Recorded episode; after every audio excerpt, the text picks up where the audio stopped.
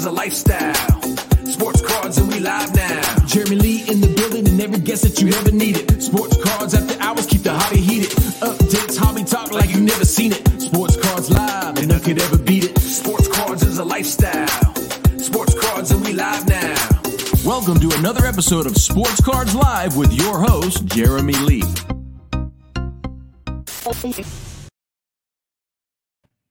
All right, here we go, everybody. Welcome to episode number 105 of Sports Cards Live. It is Saturday night, July the 10th, 2021, and my name is Jeremy Lee. Before we do get to tonight's episode, I do want to thank last week's guest, Tim Getsch, founder and CEO of COMC, for joining the show, as well as the After Hours episode, Ryan Nolan from Breakout Cards. Tim fielded some really tough questions from the chat. I want to thank him for coming on, and Ryan shared his card show experiences and is our card show correspondent. Want to let everybody know to check out past episodes of Sports Cards Live on the YouTube channel. You are sure to find something there that you will find interesting. I also want to thank Joe Perot, Yamwax, Billy Celio, and Ben Carlos for joining me earlier today for Hobby Palooza. We had a lot of fun. What a great event that is. Also, want to let you guys know next Saturday the schedule will be a little bit different. As on the early show, Adam Gray, the Real 27 guy, will join me as we watch the PWCC Premier Auction go into extended bidding. We'll provide some commentary and analysis on the 66 lots in that auction. Also, after the show tonight, episode 106 will go on with Frankie Gonzalez. He has a hobby a hobby shop in San Juan, Puerto Rico, and is a passionate Michael Jordan collector. And next week as well, after the PWCC auction, episode 107 with guests Peter Pacman and Slabby Sosa. I do want to let everybody know we've surpassed 3,200 subscribers. Thanks to each and every one of you. You know, I appreciate that. If you're not yet subscribed to the channel, please go ahead and do so. Greatly appreciate that. Shout out all the podcast listeners. I know, I know I do it every episode, but I do really appreciate you guys. And I know you're, you're a strong force. So thank you for all of your uh, listening time. Shout out the big three hockey on Instagram for their support. Be sure to give them a follow on Instagram. And I also want to shout out John from Slab Shelf for sending me that unit right there over my shoulder, displaying some cards. Awesome uh, gesture and a really cool product that he has out there right now. And finally, we are now going to get to tonight's first guest of the evening, whose earliest hobby memory was when he traded for a 1983 Topps Milt Wilcox card, thinking he was a speedy outfielder, but he was actually a lousy pitcher. But and the cost schoolyard gold in the form of a bag of Doritos. He got away from the hobby in college, and then in 2015, he founded the sneaker marketplace StockX. He rediscovered the hobby in 2018. He's built himself up a pretty nice collection. His favorite teams, the Philadelphia Eagles, Sixers, and Phillies. His favorite athletes are Allen Iverson, Charles Barkley, and Randall Cunningham, originally from Philadelphia, Pennsylvania, currently hailing from Detroit, Michigan, but moving later this month to Austin, Texas. Let's bring him out. Josh Luber, welcome to Sports Cards Live. How are you doing tonight, my friend? I am unbelievable. Thank you very much for having me. Hey man, it is uh, it is my pleasure. It's great. It is great to have you, and I thank you for uh, for making some time tonight and the other night as well for me. So uh, I got I got a, I got a couple things before I got. I know you got a million questions for me. I got three things we gotta gotta get real quick before we start. So one, um, as I'm sure a lot of your guests are doing as well. Um, I have two bids that end in 25 minutes on Goldin's auctions. So uh, I got alarms uh, set. So we'll, we'll all take a, a, quick break to refresh our bids in uh, in 24 minutes.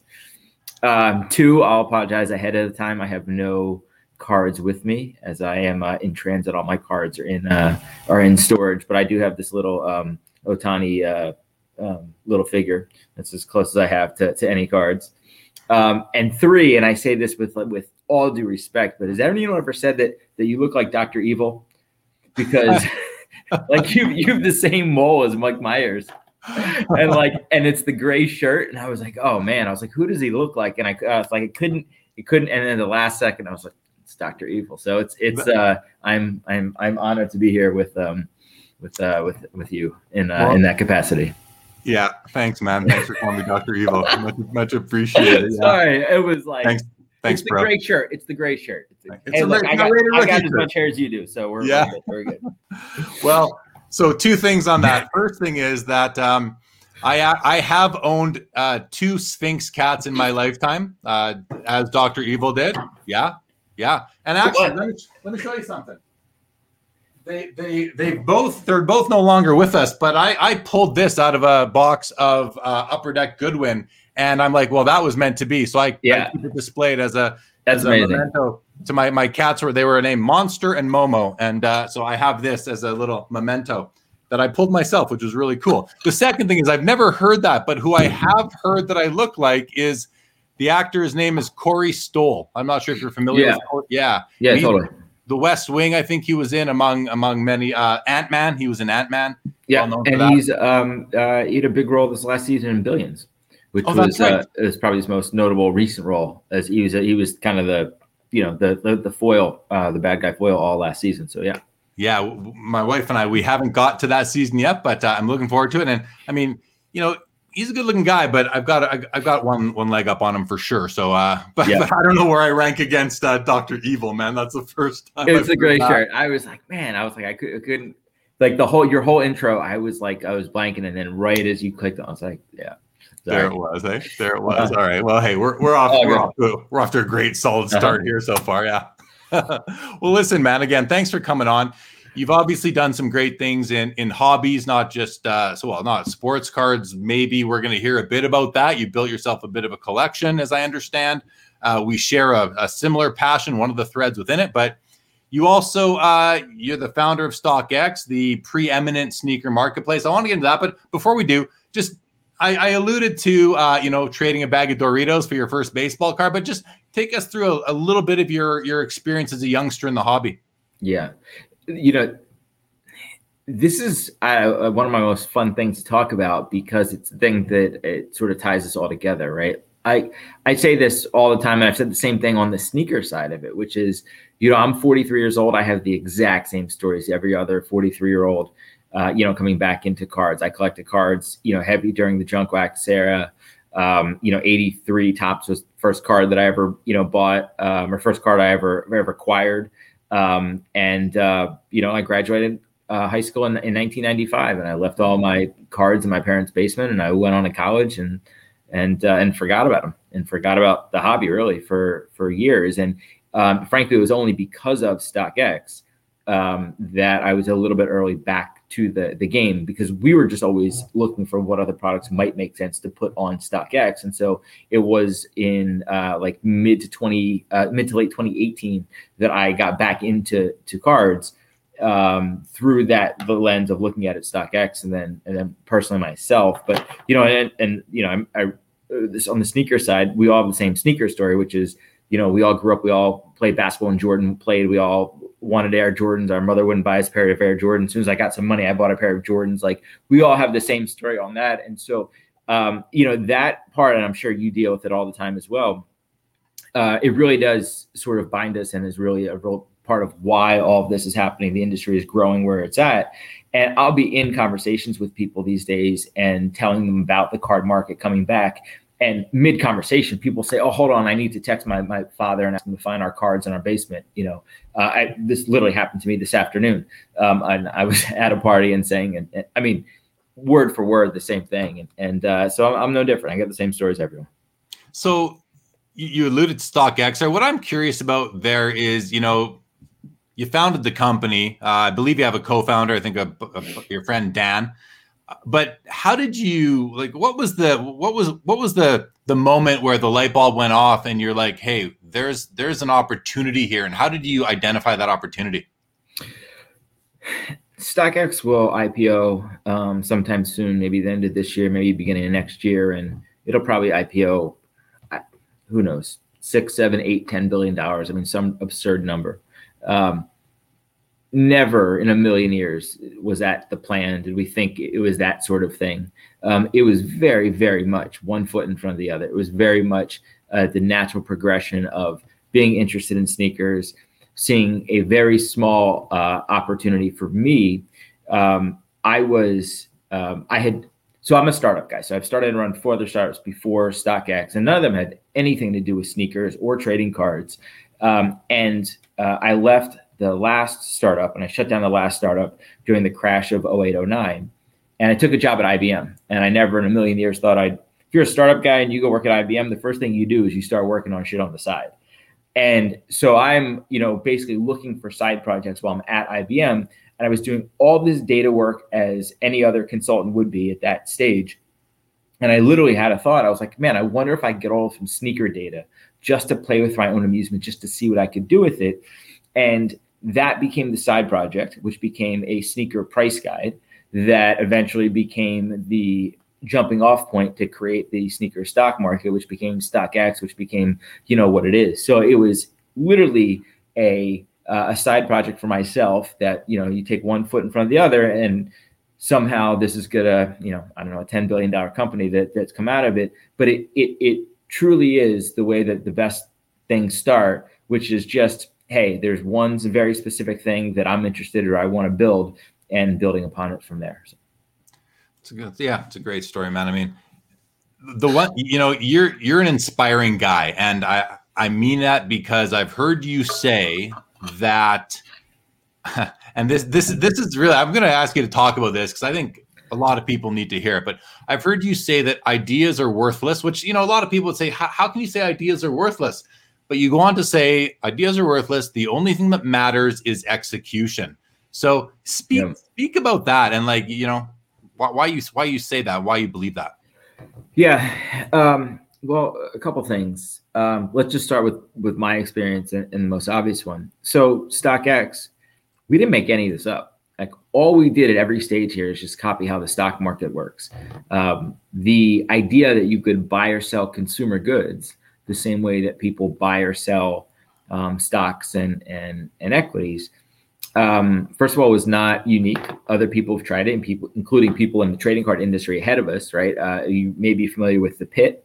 Yeah. Um, you know, the pit was. I mean, that is StockX. Like that is exactly StockX. Now, did we do a better job? Was it because it was a different time? Was because it's a different team, different technology, different product that we were using sneakers, other, but like it is the exact same idea, which is take how the stock market works and apply it to consumer goods. We happen to start with sneakers and we moved into other products, including um, including trading cards. But you know, it's even more important than um, you know than than at the highest level in terms of you know building businesses and successful businesses. But um, it's what holds back a lot of entrepreneurs or would be entrepreneurs in the beginning, which is uh, people are, are, scared to share their ideas. They think that someone's going to steal their ideas. Um, you know, the number of people that um, ask for my advice or help or eyes on something um, as an entrepreneur is um, it's humbling and uh, and it's and it's and it's it's nice and it, and it, feels good. But then someone will say, "Hey, you know, I have this amazing idea. I'd love if you could uh, give me some advice on it," and then ask me to sign an NDA to look at that. And like nobody's going to sign an NDA to look at. And by the way, nobody's going to steal your idea because first of all, I'm sure whatever the idea is, a hundred other people have had it. The question is, how are you going to be able to execute it better than someone else? But here's the other thing, right? Is that if you have this idea and it's such a great idea, and you present it to me and I decide to steal it and run with it. First of all, do I I'm not doing anything else in my life that I'm just going to sit here and take your idea and that's what I'm going to spend my time on. And second of all, that I'm therefore somehow better able to execute your idea. Like all of that just it just doesn't align. And the only way that you refine ideas, that you find business partners, investors, uh, um, employees, all that is by sharing those ideas and talking about them and iterating through them and stuff like that. And that process is my like the, the number one advice I give to any entrepreneur ask me, which is talk to everybody about everything. That's how these things evolve. That's how you find people to work with, work with you. And if you have the idea that, that ideas are sacred, that will never happen because you will sit there and hold it to yourself and not not share with anyone else. So that's just generally been. And by the way, like it, it is a it is a very natural um, uh, instinct to think that way. Um, but it, it, it couldn't be more the truth. And, and I, I can't, you, you will hard pressed to find a, a successful entrepreneur business person who doesn't, who doesn't understand that. And yeah, that's all that's all really really good information to know that you can take your idea to somebody who you think might steal and they're not going to and it all makes great sense but i want to ask you this because the difference between a successful entrepreneur and a dreamer, I do believe is going to be, you know, among other things, execution. Totally. What, you know, what is the if someone were to come to you with a great idea, but they're not asking for you to either steal the idea or to help them, the the question I'm going to ask is, what is the best way to execute, or how do you execute? What what advice would you give them with to that question? Yeah. Well, I mean, I'll build on what I just said. Right, the starting point is um, I, I, basically always say some version of, of, of two things. One is what I just said, which is talk to everybody about everything because that's again how you find ideas, find partners, find investors, etc. Um, but the other thing is some version of, and not to be sort of cliche, particularly for Nike, but is just do something. Like I hesitate to say, like just do it. Like just do something. There is um, a, a, a billion dollar company doesn't get built by going from zero to a billion. It's it's step by step, and um, you don't necessarily know where that's going to lead for me, in the very beginning of, of StockX, I was working at IBM and I was spending all this time cleaning data. I was I I figured out a way to collect eBay data and was spending all this time very similar to what, by the way, because I know you're you're friends with them, the guys um, at Card Ladder have been doing right because they they're building their price guide off of eBay data. We had built our price guide at Stock, at StockX or at Campless off of eBay data. And man, I was spending hours and hours and hours and, and literally months, 18 months, probably all I was doing was cleaning Excel. And I had no idea of where this would necessarily lead to, but I knew that I just had to be doing something to push this idea forward, to put myself in the position of who knows what would happen next. Because what's the alternative? The alternative is I don't like watching TV and, and and going out. Like you need to be doing something to move it forward, and it doesn't matter what it is. And you're never going to be like, hey, I'm going to just build this billion dollar company from scratch. Like, no, it, it, takes a regression of, of many, many, many, many small things. So, you know, talk to everybody about everything and, and, and just do something. Just do something. That, yeah, that, that makes a lot of sense. Just, just do it. How are you doing for your, uh, your auction bidding? Uh, well, we got we have uh, uh, 12 minutes left here, right? Okay. Or actually, it looks like no, it looks like the, the there's there's one card that I really want. I'll tell you if I, if I hit it. It looks like it's already been hit once. So all right, I'm going to. Uh, well, you take a second. I'm gonna. Okay. We're gonna go through some comments. Say hello to some of the chat here. Yeah. We got Troublemaker Cards. Great to have you, Rocco Rosado. Always great to see you, Rocco. He says it's been a hobby palooza of a day as usual. Jeremy and Sports Cards Live lead the way. Thank you, Rocco. We'll now be taking some stock in StockX. Should be another. Thank you very much, Rocco. Always great to have you. Good evening, Mike Wick. Troy, great to see you again. Hello to Josh. Looking forward to looking forward to it uh, ourselves. Mike Wick says, I need more friends in the hobby for sure. Hey, you got two right here. Jeff Mc, well, I'll speak for myself. I won't speak for Josh. Jeff McMahon, great to see you. Todd McDonald says, Good evening, Jaron Josh. Great show this afternoon. You make it look easy, such a pro. Thank you so much, Todd. That's really, really nice. Joe, good evening to you, and thanks for joining me on the panel earlier today. We got Charles from Card Canucks in the house. Good evening, Charles. Colin says, Evening, Jeremy. Thanks for the video today with the panel. Looking forward to tonight's show with Josh. Thank you, Colin. Mike Wick says, Go Phillies. That's for you. Josh. Good evening, Michael Ham. Great to see you. I've seen you all day, Michael, in the chats. I was uh, I was consuming a lot of it myself throughout the day. No, Eric, that is not going to last. You guys will not be referring to me as Dr. Evil. That that that stops right now. I'm gonna. I got this guy to blame if that sticks. You. Amazing. Yeah. Here we go, Troy. Here we go. That that that's yeah, that's what everybody wants. Max Norris, good evening to you. Mike Wick says, "Where did you get the Raider rookie shirt? I have to get one. This came from Panini, when I had a couple guys from Panini on the show last year, they sent me a shirt, which was very very nice."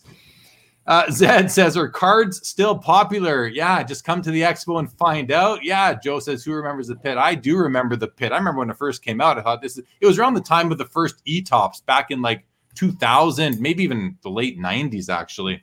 Definitely. Angie, great to see you again. How about the Habs? Yeah, the Habs were, were good, but they weren't good enough. But Tampa was a great team for sure. Rich Frank says the pit is still flipping cards. Zed wants to know will StockX get into NFTs? You want to you want to speak to that, Josh? Well, I I left in September, so as of uh, as September, most of the world had never even heard of an NFT. Um, so I, I can't tell you about anything I know specifically, but um, it is a, a, a obvious extension of of what's going on. So I wouldn't be surprised. But you know, I'm not involved anymore in, in leadership over there. And we're going to get to that a little bit later, everybody. Anthony George says, uh, always are the best guests and content. Thank you so much, Anthony, and welcome to the show. Good evening, Adam Holgate. Adam Holgate.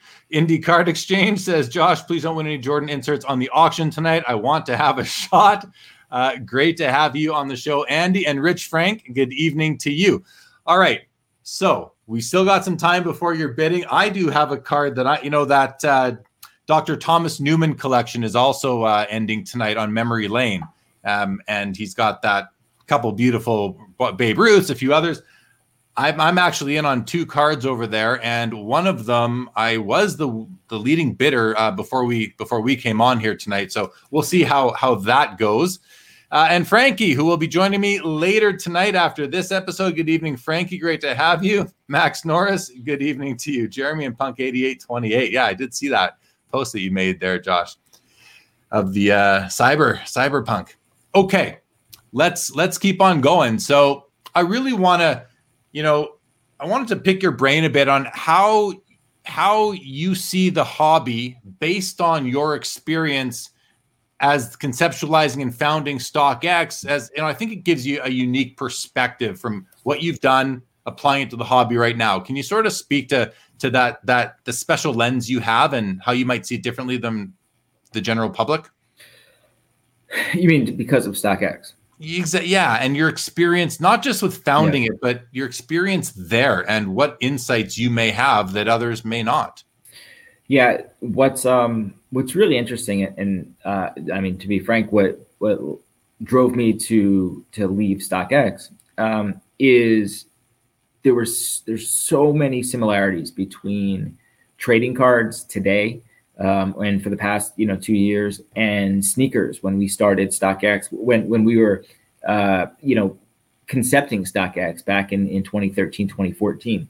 First of all, it's the same people. It's the exact same. Like it is literally the same people, the same generation of people. And I and like I mentioned before, I'm very much kind of the the everyman and have the same story as a lot of us. It's the same supply and demand construct um, you have uh, the same uh, scenario where um, prices in the market itself is being driven by more and more people coming back into the market. You know, back in 2013, 2014, I'd get hit up five times a week from people saying, Hey, man, can you help me find those Jordans we used to wear in high school? And today it's, Hey, can you help me find Jordan rookies and, and everything else?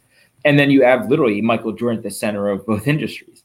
So, you know, you have this, this very similar um, scenario, and it, it's, um, you also have this the same uh, sort of evolution of these products, sneakers and trading cards, becoming true investable assets. Now, trading cards have actually taken it a step further because sneakers, at the end of the day, are not good long-term investments. They're still just rubber and leather and glue. But trading cards, because of grading, because of standardization, actually are.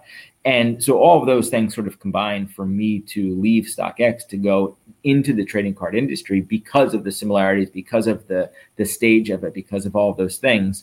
Um, and so I don't think I'm unique necessarily in that that view, um, but it is very very clear those similarities, and that's an interesting place to to be starting at. Yeah, no, no, no doubt at all. I mean, it's uh, you know, I like how you just put it that it's it's the same it's the same people. It's the you know Michael Jordan is at the center of the of of both of them. For yeah. I think a lot of people do agree that as the Michael you know the Michael Jordan rookie is a great sort of gauge of the of the overall hobby. It's a good beacon just to have an understanding where things are at.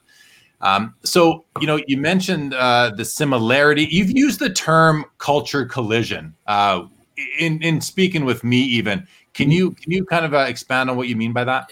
Yeah, I mean that's another um, sort of good um, sort of example of the similarities. And and um, you know, I, I give a, a nod to um, uh, to this guy in the hobby who goes by uh, Prism God, who runs a um, uh, a show that's coming up. Actually, I think it might be this coming weekend or a week from today um, in Atlanta that he's been calling uh, Culture Collision and.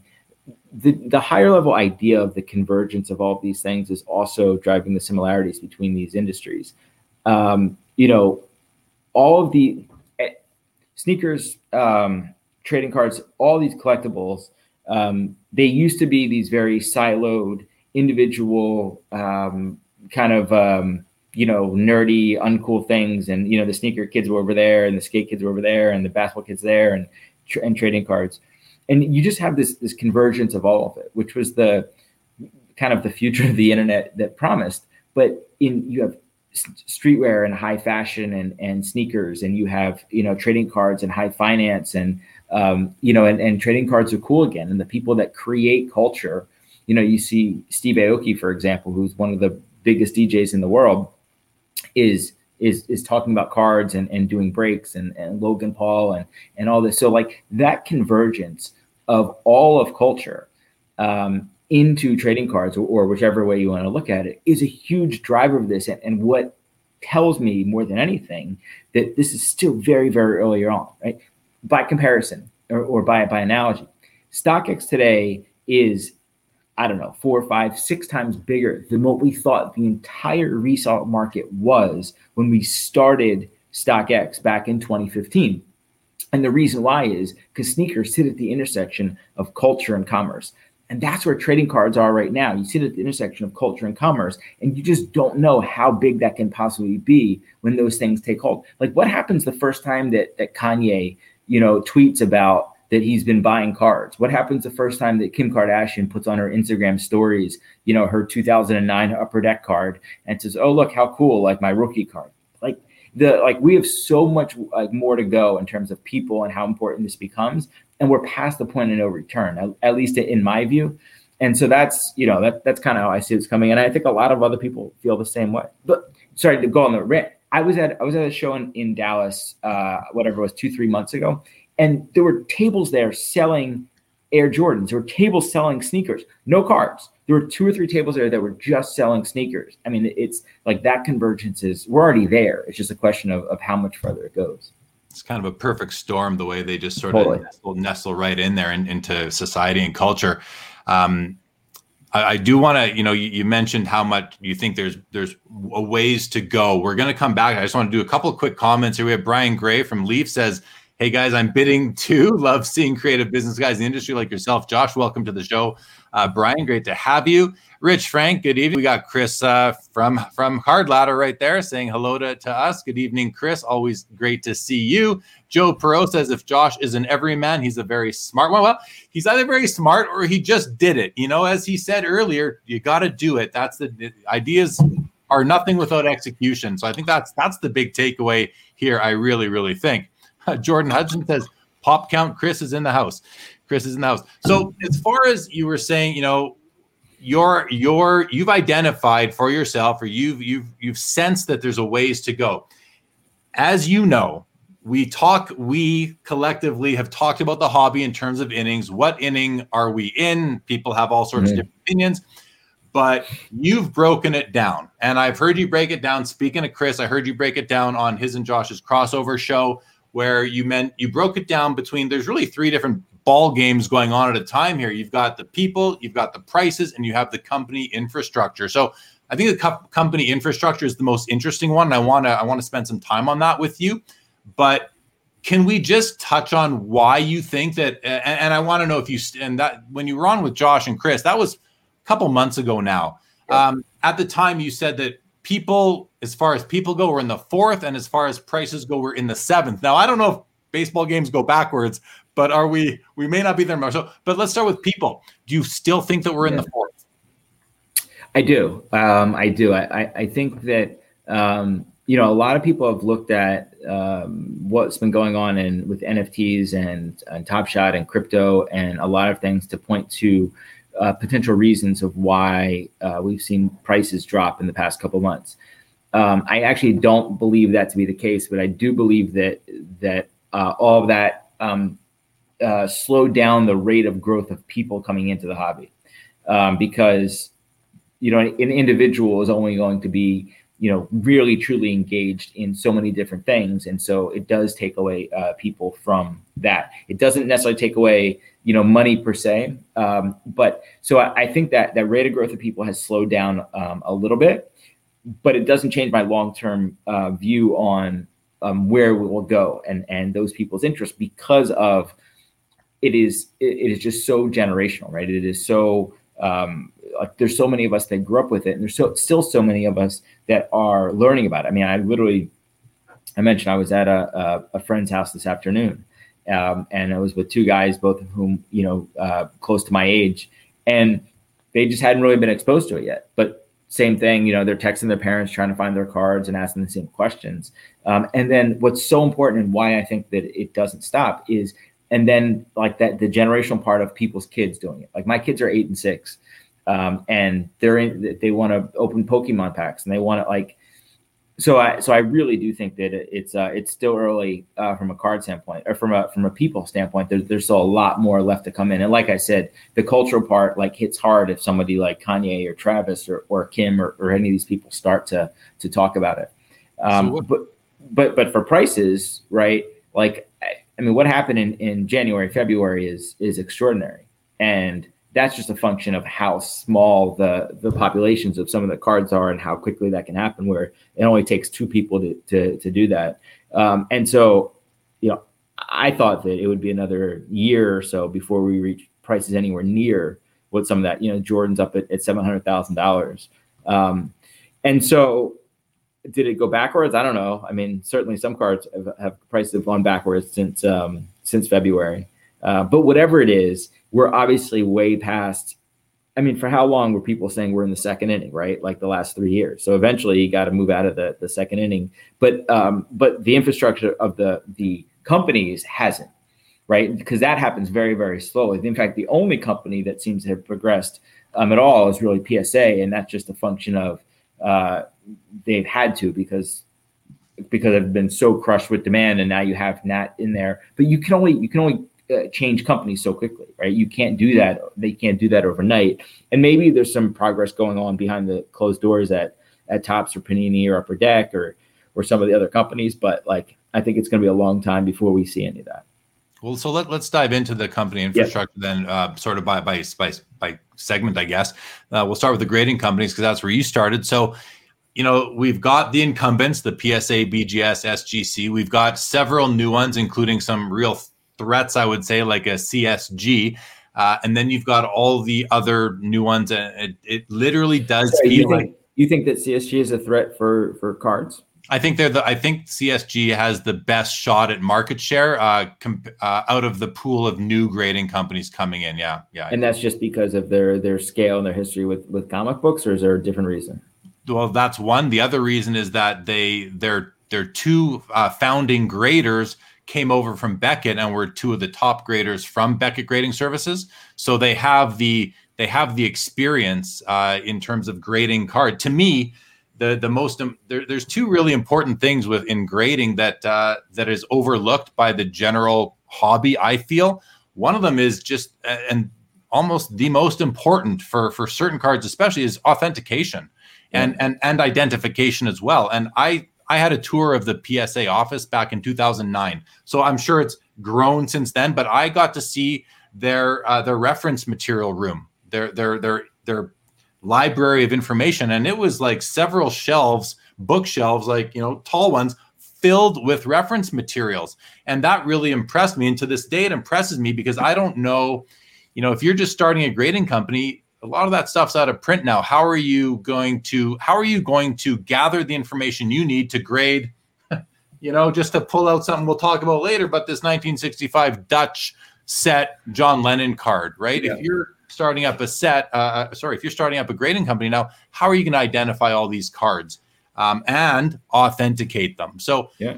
So when you when CSG brought over uh, the two guys from Beckett, I think that that established some credibility uh, with with me at least. Um, so now you know you have to decide for yourself if you like their slab, if you like their label, and this and that. But and their their turnaround times and their prices. Have you said like did it was it enough for you to send cards to them? I haven't sent out any cards since last year. No, but I, I, haven't sent out any cards since last year, right? Yeah. But I also am I'm also waiting to see how the market responds because that's well, that's very, right. very important. Right. But I do think that when you compare them to the other new uh, the upstarts, the of the grading companies that are that are just trying to launch, and it does yeah. feel like there's a new one. I just heard of another new one uh, a couple days ago. It does feel like there's a new one popping up. I'm not going to say every week, but every yeah. month or six weeks, there's another company that's that's uh, that saw an opportunity six or 12 or 18 months ago and they're finally able to launch and yeah. so um what, what, but, was what's the one from a couple months ago it's called overtime oh it's a it's up it, yeah i had yeah. that Yeah. Yeah, they've got a special technology uh, that is a Yeah. little bit different.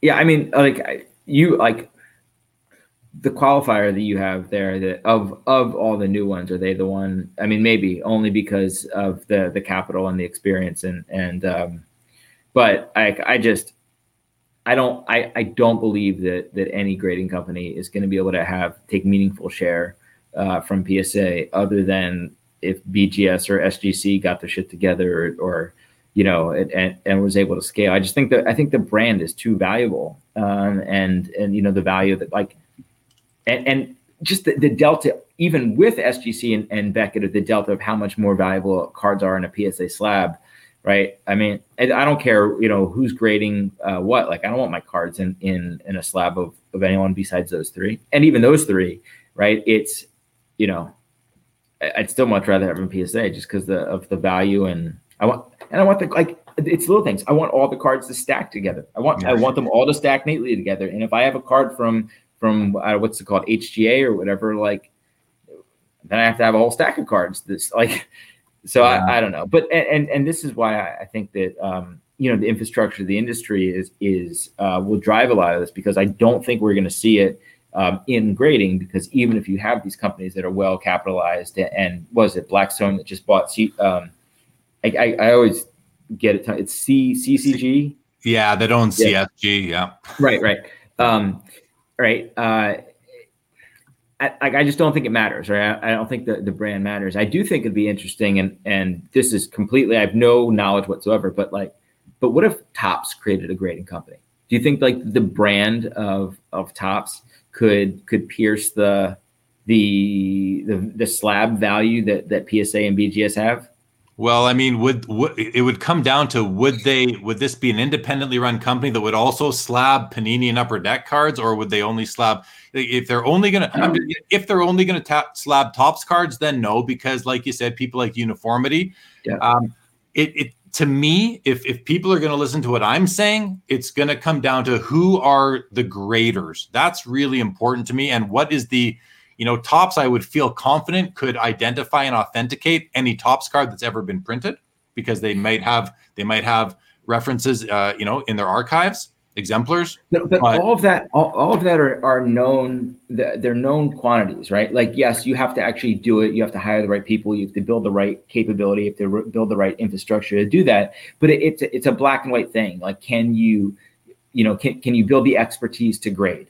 And the answer is anybody that has any any person, any company that has the, enough resources, money, and time uh, can do that. Um, the question is like the brand value of that slab. And for me, somebody a new a new grader, um, any of these, it would just take so much time to build brand equity in in HGA's name or but like and that's why it's like you just got to assume that, that what happens behind the scenes um, it works.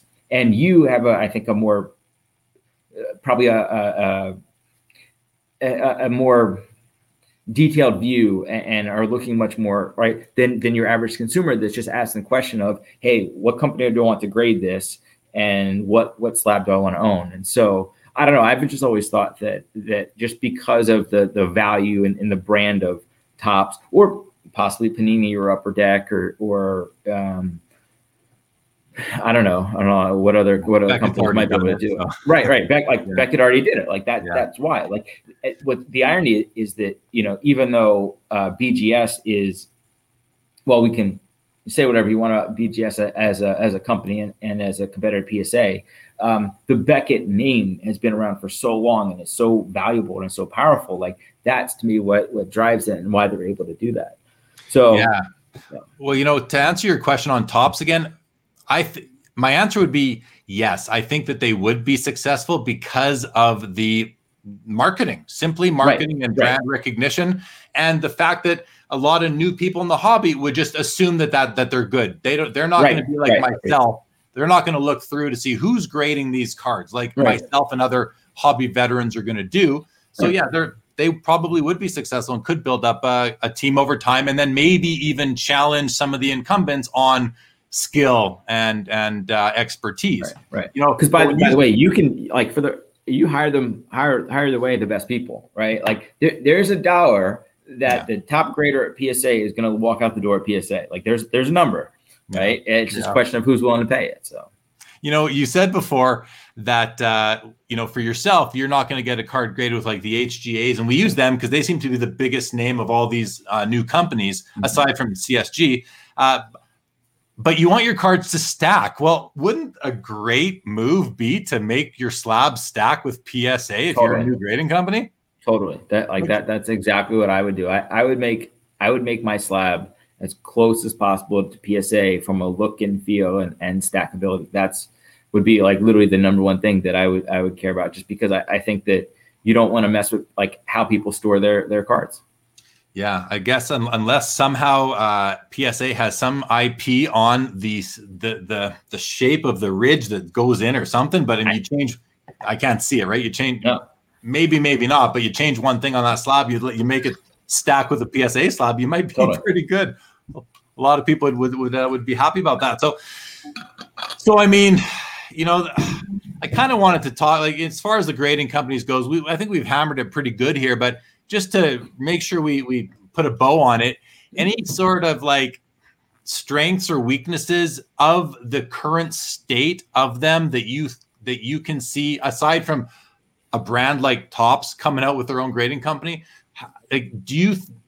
Let me let me just let me back up with all these new companies coming, I wonder if you agree with me on this, Josh, because I've been saying I've been saying out loud in different forums lately that you know if we've got ten or fifteen new grading companies, I think it's a good thing. It's almost like the more the better because they're all going to compete for this little bit of the of the market share, and the cream of those of that crop will rise to the top. And I don't think they're going to uh, like you. I don't think they're going to be able to challenge PSA and Beckett, uh, SGC may become under it's there's rumors out there that that the the that uh, the Nat Turner group is about to acquire this the SGC brand anyway. So if these rumors are true, and it, I'm starting to think they are, um, that might not matter anyway. But you know, if the cream of the crop of these ex of these second, third level grading companies uh, does win out that battle uh, do, do you think do you think there's something to that where where we might see like out of these 15 companies how many are going to actually last over five years? Well the the interesting variable there um, and and sort of what's what's built into the premise of that question when you say last five years is um, is what are those company what are their goals of those companies? Because there's no question that um, any grading company that knows what they're doing, that is well funded right now, could build a profitable business. You don't have to actually take meaningful share from PSA to build a profitable business because there's so much there's so much market out there, right? Even with PSA, even if they weren't shut down right now, right? They still can only grade so much so quickly. And so it like just uh, we keep using HGA. I actually have no idea what their volumes are but I do know that um, you know uh, up until very recently, um, you know the uh, SGC, for example, um, you know wasn't doing more than a couple thousand a day. Um, a couple thousand a day can build a very profitable business if you think about, particularly given where the price of cards is right now. And a couple thousand a day wouldn't scratch the surface of taking share away from PSA, particularly because you a lot of that stuff is going to be stuff that people wouldn't be sending the PSA for whatever reason.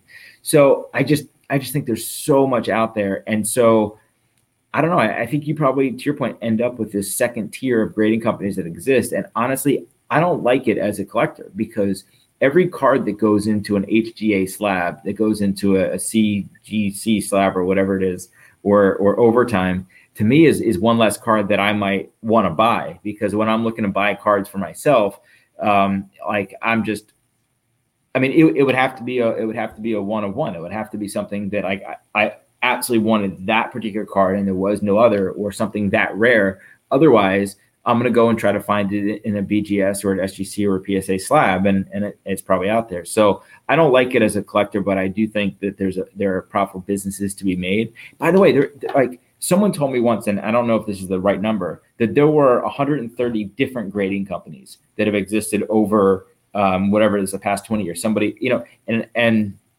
whether that's the exact number or it's something close, like I believe it. You've seen a lot of these other ones, right? Like GMA and uh, I mean, A, yeah, yeah, like they're all out there, and you know, and some of those still exist, right? And so I, I, think that you might get one of those guys that that comes back and, and creates some some value there. So I don't know. There there was a slab that I saw called ISA. I don't know if you're familiar with, with that, but the ISA slab uh, I thought was a pretty good looking slab. It's kind of like a combination of PSA and SGC. It's got a black insert and it's kind of the size of, of PSA. So like I just think you're going to end up with with a bunch in there, and these guys can make a profitable business without having to to really compete with PSA. Yeah, I, I, I, can I can definitely I can see that. I can see there being room, especially at some of the regional ones too. You know, the I, I can see people. I, right. can see, I can see that that being a, a bit of an advantage. Or, or, by the way, can you see? I could see like um uh, local ones coming up in, in other countries. Like I could see one just coming up in China to dominate China, or in Japan to dominate Japan. Like that actually seems like a pretty that that's actually a really good idea. Actually, just thinking about it right now, kind of like real time. If you were going to go after a market go after a market outside the US that has a big like like Japan where you have a lot of grading, right? Or excuse me, a lot of gaming. Yeah, you know, even like I'm in Canada as as I've, as you know, and you know, Canada is like the size of California population wise. We're about a tenth the size of the United States, and we've got uh, no less than three grading companies here, and I think they're all, especially with cross border business, they're all trying to to grab a piece of of the pie. But there, you know, we also have PSA Canada, which is a a, a dealership for PSA, and they they do a good business too. So it's uh there's battles going on. there are certainly battles going on. I want to go to a couple comments here, Josh. Uh, pick four guy says the grading industry needs to get their act together. Newbies might leave the hobby due to frustration of time it's taking to get cards back. I hear that pick four, but I think it's a it's a it's a temporary thing. But I agree with you. There is a time there is a time limit on before people, some people do get frustrated. Uh, good evening, Smallville. Great to have you. Yam says it seems that CSG has had some growing pains and backlog similar to what SGC faced last year. And that might be because people like and trust them, which I could definitely see. Uh, Sanderson says we saw the grading company explosion in the 90s and they all failed. Well, Beckett's still there, PSA is still there. Uh, SGC is still there. They've all been around since the 90s, but the other ones, yeah, they several, of them did go away, as, as Josh was just uh, was just letting us know about. And uh, oh, and this is the one I like here from Troy because it. Well, I like it because I agree. He says too many grading companies. Three years from now, they will be a memory, and I agree. The cream will rise to the top. However, regionals might outlast. You know, different countries, as Josh was saying, I think makes a lot of sense. Um, now, uh, before I bring up the next comment, Josh, which is from my buddy Slipka, who will be uh, who him and I will be going for White Castle in Chicago at the end of the month. Um, actually, I'm just going to bring it up. He says, I don't agree with Josh. The value of a card appearance has never meant more, and what HGA is doing is very appealing to new collectors. Multiple new companies will survive, some won't. So the first part of that about you know what HGA is doing with their customized label is very appealing and the key word here to me is to new collectors because I'm right. I'm an old collector and it it doesn't appeal to me. I have I you know I wish HGA well and me I think neither. yeah yeah okay so it's it, it's really it's not that he disagrees with you you just have different different tastes right. well but but his point on new collectors is right and whether it's it's the appealing of the the label and what it looks like but it's just that hey look i just want to have these cards slabbed and uh, I'm a new collector, um, and so I don't I don't necessarily have the tie to to PSA or BGS because I don't already have stacks of those cards. And so uh, you know maybe you know it, whether it's the time, whether it's just the the convenience, whether whether it's the the experience on the website of just how easy it is to go and and like you know I mean probably more so than anything. That's why StockX has become what it is, just because it, it's very easy to buy and sell, um, you know, on the site. So look, that that may be true. I, I just don't think you're going to move the the core of the hobby that way. You know, and I want I want to I want to make a point to to Slipka's comment there uh, that Chris McGill said last night on on crossover, and I think this is uh, a really astute point. It's one of these things where I was thinking it, but I didn't know how to articulate it. And as he often does, he did it so well when he said that he basically said, I think that the focus of the of the focus should be on the card, not the holder. And I'm a guy that loves cards. I do like my card to present well, and a holder can definitely uh, complement that. But do you want to take the eyes away from the card up to the label where you're going to appreciate the nice art, art and colors? Or do you want to just get your information on the label? And as Nat said on, on, the, on my show uh, last month, he said it's a it's a very professional looking label. It just gives you the information and then you're back on the card. So, mm-hmm. you know, I I think this is one of these things where I agree with with both sentiments. I for me, it's as Chris and you are saying, let's look at the card. As Slipka is pointing out, which is a marketplace uh, observation or in, intuition is that yeah, some people are gonna like, some, and some people do love it. They love the color match and all that. So it's just a, a matter yeah. of preference, I think, at that point. Yeah. We'll do. Yeah. Go jump in. No, no, I, I agree with you. I, I, agree with you. There's the the one thing I will say about PSA is I, I never understood why the grade isn't made more prominent. Like, why do I have to find the like the end of the third row to find the the, the grade? Right. Like that's the one thing that you care the most about because presumably you know what what card that is. Um, the one thing that's actually unique about about a, a, slab is the grade, and the rest of the PSA label made sense, and it's professional, and, and people have just you know over time you you grow to you know the familiarity of it. But I always did find it weird that the the grade is just happens to be at the end of the third row, and it's not you know not more prominent. Yeah, yeah. Another, comment from Slipka here, just saying that you know Topps couldn't grade because of the perceived bias for their own cards against others, which I you know perceive. And the key word there is perceived, just like with the with the the collectors holdings acquisition of Goldin that already owns PSA. It's a perceived conflict of interest, but one that I'm not just I'm not uncomfortable with personally at all. But he says you can't grade your own I'm not either. and your competitors. I'm not either because I don't think there's necessarily um look maybe it's it's me maybe other people think differently. I don't think there's uh, there's any more value to Topps to have more nines uh, than than uh eights versus a, a panini right? Um, particularly if you are grading everything i think you have to grade everything and go down that path. It just um i, I just think it, it would it, it would make things a lot easier if um there, like there, well, I don't want to go into all the the details of. It. I just think there's a lot of nuance to it that would make the efficiencies of those better. But more so than anything, it's just as a brand, I would just feel I would feel good about having a, a, top slab or or even a panini slab, which obviously doesn't have nearly the history of Topps, right? Which is you know difference of um, of seventy years, but I could see if it were to become somewhat of a standard where all the card companies had their own grading department that the hobby grew to trust, you know, perhaps. But that that's that's a it's an interesting thought experiment. We'll we'll leave it at that for now. But what, uh, what, what if they what if they combined and said, hey, we're gonna you know we do uh, we we do our own uh, cards, but we have a joint venture that's a top penny upper deck joint venture and we have our own grading company that does that. And I don't know, you'd have to have probably a different name, yeah. um, right? Again, to me, it's just I'm just like looking for. I'm making stuff up here, but like, how do you create value in a brand name that could compete with PSA on grading? And, and I just don't know if there, there's just not a company in the hobby other than Topps that has that cachet.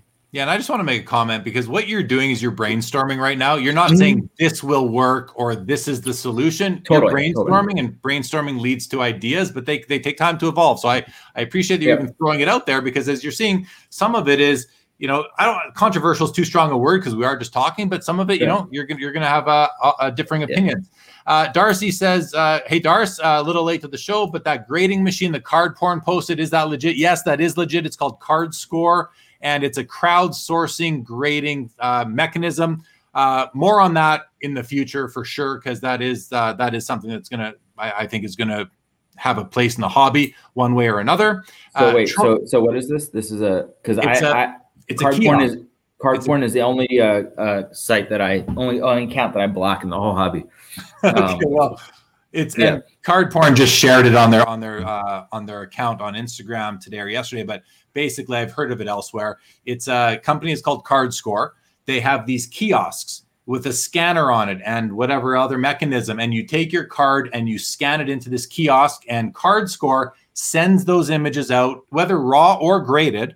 Card Score sends those images out to its hundreds of independent graders in the hobby and has them assess the condition of that card based on those images.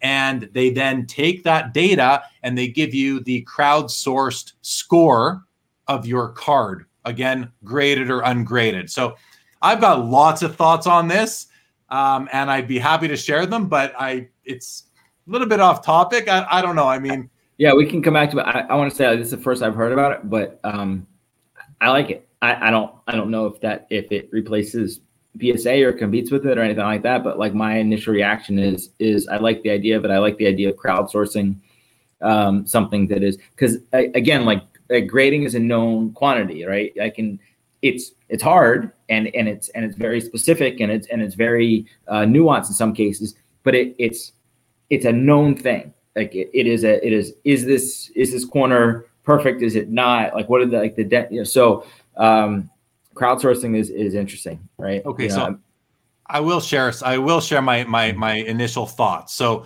the caveat to what I'm about to say is that they figure out and they plug all the holes for wrongdoing, i.e., you they spit out a grade of seven and you put it on a card that wasn't the seven. As long as they have that covered off by some sort of um, identification or fingerprinting technology on the card that was scanned in, as long as they are they have that figured out which i think they must have something but i don't know then i like the idea. And i would buy i would buy into it. I would buy a card that was say graded a psa 6 but got a card score of i don't know 6.8 6.97 or, or higher and maybe even pay a premium for it.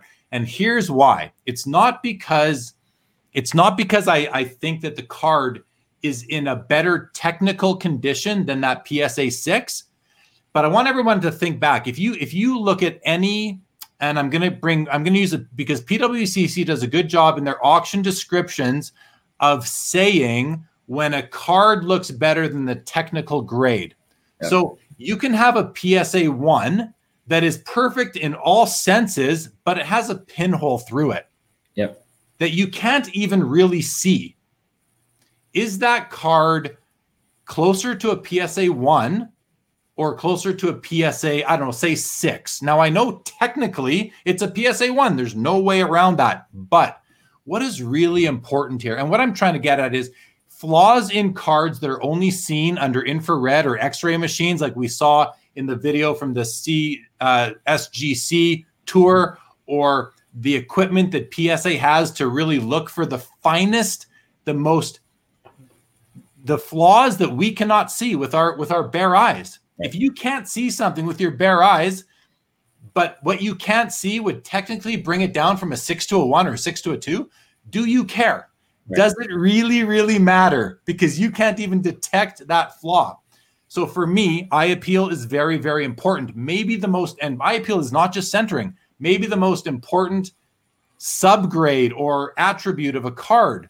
So if the gen- if hundreds of, of independent assessors, graders, and I say that in quotes, all uh, on consensus or on average deem a card's condition to be better than the technical grade assigned to it, to me that speaks to eye appeal. And it also yeah. speaks to the fact that you can't see these flaws. So if you can't well, see them, why do you care? Well, so you you hit on something that I would assume and again, I just learned about this from from you telling me, but I would assume that um, whatever camera technology they're using, you can actually see everything. That it, it's so high res and it's so you know microscopic that you can see every fine point of everything, which is. Uh, I mean, which by the way, it sounds like a pretty smart way to do that. That if you could take, you know, and, send those images at the, the most the highest resolution possible to as many people as possible and get a get a grade, you know, you, you probably end up. By the way, I, I agree with you a thousand percent. One of my most favorite cards that I have is um is a Ty Cobb that's a two that looks like a nine because it has a pinhole on it and it's, it's amazing. Um, but the um I and I would assume that uh you can't you can't slab it yourself. Like the, the ultimate the, the end product here would be hey, yeah. you put your card in here it's either giving you the information that you can do whatever you want with it, right? Which and this was the idea um, I, I, think around some of the stuff with Genamint early on, which is, hey, now I know that this card is probably going to be a nine, so now I'm more likely to send it in because I'm not a grader, so I can't tell that maybe it's a six, and I don't want to send it. I'm going to get a six, right? That's that's super valuable information that a lot of people don't have. But the next evolution that would be, hey, I'm putting it in this kiosk, and by the way, I don't even get it back until it's slabbed and now yeah, what, what, comes out is a perfectly slabbed thing that I don't have the ability to put on something else or, or whatever. So it's either for your own information, do what you want with it, or it comes out slab. Either way, I just like the the the innovation here, right? Of, well, of like just trying something different for it. Right? Yeah. So, so let me just add some context. You don't you don't get it back slab. You take it home with you. But right, but, you, but eventually, but eventually, that's where where the event, this, this yeah, evolve. It, yeah. Oh, could go there. But but the way it is now, my understanding is that what it what it gives you is like a sticker uh, uh, with a with a, a serial number or some sort of code that is specific to it, telling you and, what. And that could be misused. Is your point? Yeah. Well, I don't know. I don't know what's. I don't know how they've how they've actually figured that piece out. But yep. my my overall point here, really, for me as a collector, is that I have a lot of PSA threes, fours, fives that I don't care that they're not eights and nines because I think they're beautiful. Yep. And if I think a, if, if if the general hobby feels that a card is under undergraded, which shouldn't really be a word because of the technicalities and and like right. I said before, if if there's a technical flaw that you can't see that brings down the grade, why do you care? Well, you care because the flaw is there even though you can't see it. You still care. I get that. I don't I don't really, you know, I understand that. But as a collector, if I want to have a card and I want to enjoy looking at it, if there's a flaw I can't see, that shouldn't really offend me. And and for me as a collector, it doesn't. So that's why I think it's an opportunity to find really good deals on on cards that are very strong or strong for the grade. So yeah. anyway, uh, Darce, thanks for introducing that. We spent more time on that than I think we, we planned to, but that's okay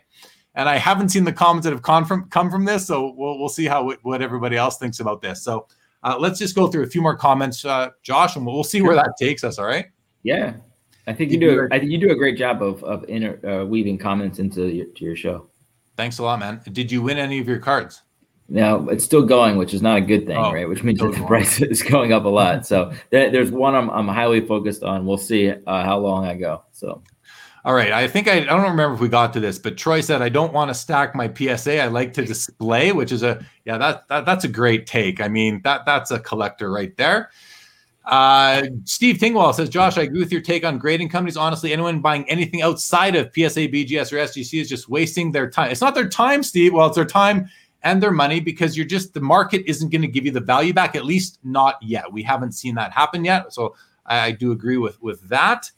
Uh, Rich Frank says if we hit a strike again, it will cripple the hobby. I think he's talking about baseball, and I think there's something to be uh, there's some merit. Oh wow, lots of comments coming up, lots of comments, but lots of merit to that comment. Rich, Steve says anyone who has been in the marketing, sorry, in the market long enough knows this. It's the newbies that are really creating this other marketing and will not be lasting. I agree. Goes on to say many. Uh, Troy says many have the same thoughts as Josh. PSA slabs and Beckett give you the highest value. It may be a while before the other close the money gap a while or or never on a lot of them for sure. Fun Pan says, plus all the vintage cards are already in PSA slabs. True story. True story. Gareth, says, uh, sorry, the PSA label is classic and the conformity of the labels is king. I I agree. I agree. Uh, Rich Frank says, Joe Orlando PSA. Just say that out loud. I'm not really sure why, unless that's a, a something about Joe. Jordan Riker says, I've been loyal to PSA since entering the hobby, but HGA's visual appeal when done right is hard to deny. I mean, not not for me. It's not what I'm looking for. I want the focus on my card. I want that simple label. Um, that's just me, though. Uh, but I, yeah. it's not just me. It's me and many others. But Jordan is not alone. You know. Yeah but it is easy. It's not hard for me to deny, and I don't think it's hard for everybody. But I hear what you're saying, Jordan, and we're all entitled to what we like. Spend your money where you want. That, that, that's all good. Sam Genova, my man, good evening and welcome to the show. Josh says hi, Sam. Uh, okay, I'm gonna just do a quick scan here. Pick. Oh, I like this. Pick four. Oh, Brian Gray says uh, leaf grading. Hmm. Hey, BG. Maybe I'll head that head that one up for hey. you. Pick four says, wanting to know my card is authentic is number one. I'm with you. I feel PSA CSG gives me that assurance based on the coin grading divisions. I think Beckett, you can trust them on yeah. you know, and again, no, none of these companies are going to get it 100% of the time. You know, fakers are like fraud, fraudsters can be very good. Counterfeiters can be very good for sure. Mike says I would trust Topps for sure and Leaf too. PG says thank you very much. What's this here? I'm buying stock in the JLGC Slab Company, Jeremy Lee Grading. Thanks, Troy. Much appreciated. Hey, I got some for I got it's already for sale. The shares are already for sale, buddy. They're already for sale. Smallville says if PSA made changes to their slabs that had eye appeal like HGA, how would you feel about it? How would you still use PSA to grade? It's a really good question, actually. Um, really good question. I don't think they would just switch it. They'd probably give you the option, uh, but um, I'd have to think about that one for sure. Okay, Josh, we talked about grading companies as far as company infrastructure. You know, you said that as far as company infrastructure, we're in the second inning, meaning you see lots of innovation, entrepreneurial ventures to come. We talked about the grading companies. Where do you want to go next? Because we still have card companies and marketplaces. You you pick where we go. Uh, well, we can do. Let's do card companies quickly. That's the the I think the the quicker topic. So, I mean, this gets into the the counter of Topps being such a, an important brand name uh, because they've been around since 1952, but it's the same business from 1952. And and I know you know um, uh, uh, Brian's on uh, here as well, all the trading card companies today still run like CPG companies, right? They design cards, somebody else prints them, somebody else sells them. Uh, most of the products get sold to distributors, it gets sold to retailers, it gets sold to people, they get sold on uh, eBay, they, or it gets sold on marketplaces. Um, you know, none of these are direct to consumer e-commerce companies.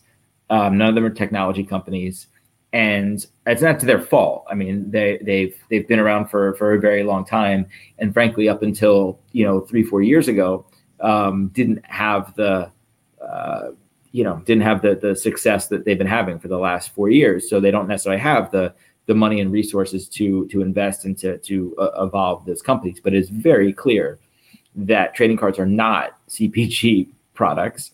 Um, that they are financial assets that they should be you know uh, run you know, either the way finance companies are run or the way technology companies are run uh, in the creation of those products.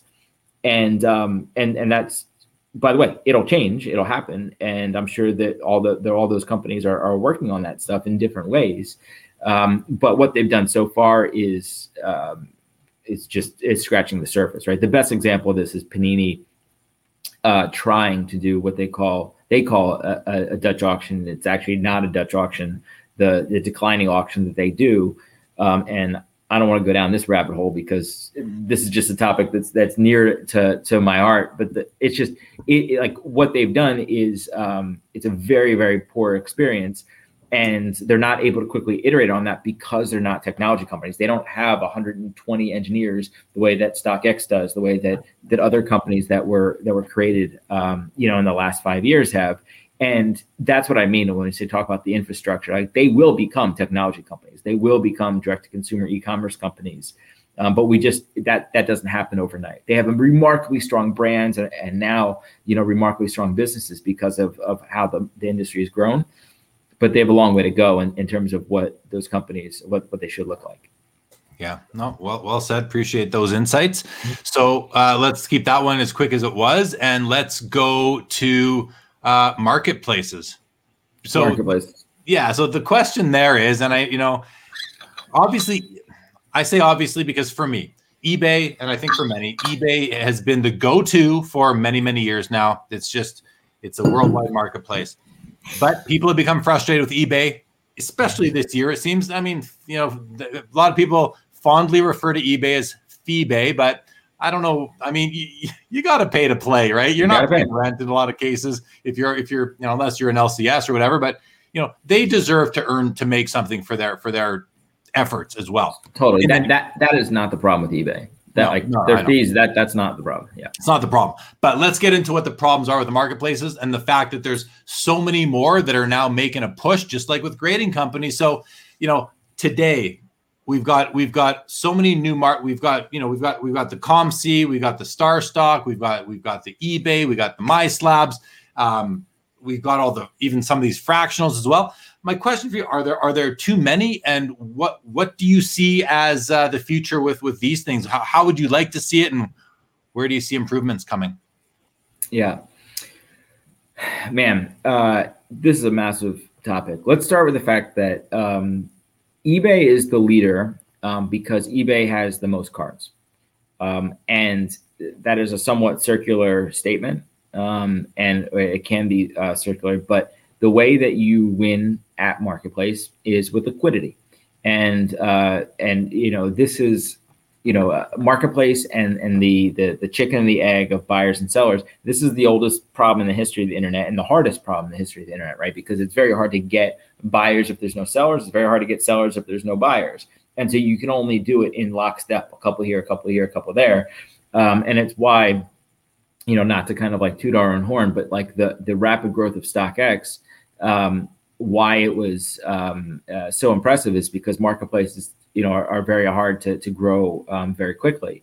But for StockX, where we um, obviously started with sneakers, we passed eBay in same shoe sales 11 months into it. I mean, we we flew by them and uh, and never looked back and didn't don't even look at eBay as a competitor anymore. We haven't looked at eBay as a competitor um, in years and it's because of the model for how sneakers are sold um, is so different than how they're sold on eBay. And the core is using a single product page versus a listing model. And this is this is your like now we're I guess we're in like marketplace 101, but this is the, fundamental uh, sort of two choices in a marketplace. You have a listing based model, which is eBay, which is anyone can go list whatever they want to list. You have a product based model, which is StockX, which is you go to StockX and you want to buy a pair of Air Jordan 3 Black Cement, you want to buy a, a Luka 2018 Prism PSA 10. There's one page for that product, and everything happens at that one page. You go search for a Jordan 3 Black Cement or a Luka 2018 Prism on eBay, you'll get thousands of listings. That is your, your the two starting points. And you can look at some of these other ones, like StarStock, for example. StarStock has a product based listing right model where you go there and you will look for the Luka Doncic 2018 Prism page, right? That um, the but what's interesting is that because StockX added trading cards, you didn't even mention StockX in the your your list of, of marketplace right there, and I'm not the least bit offended, even though uh, we did we do sell cards there because it's not the right it's not the right mousetrap, and neither is eBay. I think it's somewhere between. I think that you need a single product page. And I think some of these companies like StarStock, like Alt, are attempting to try to find where do those things uh, uh, meet in the middle because there's not um, there's not a ton of liquidity on any one product in in cards, with the exception of like you know about 10 uh, uh big prism cards luka 2018 prism uh, Trae, Zion, Ja, you know, a handful of these guys that have ma- massive pops um, most of them, you don't have more than a couple thousand of any, even, even the, the biggest, you know, pop cards. That's not a lot of product out there in the world. So it's it's a really complicated thing to say, well, what is the right mousetrap? What is the right marketplace that can take down eBay that can create a lot of liquidity?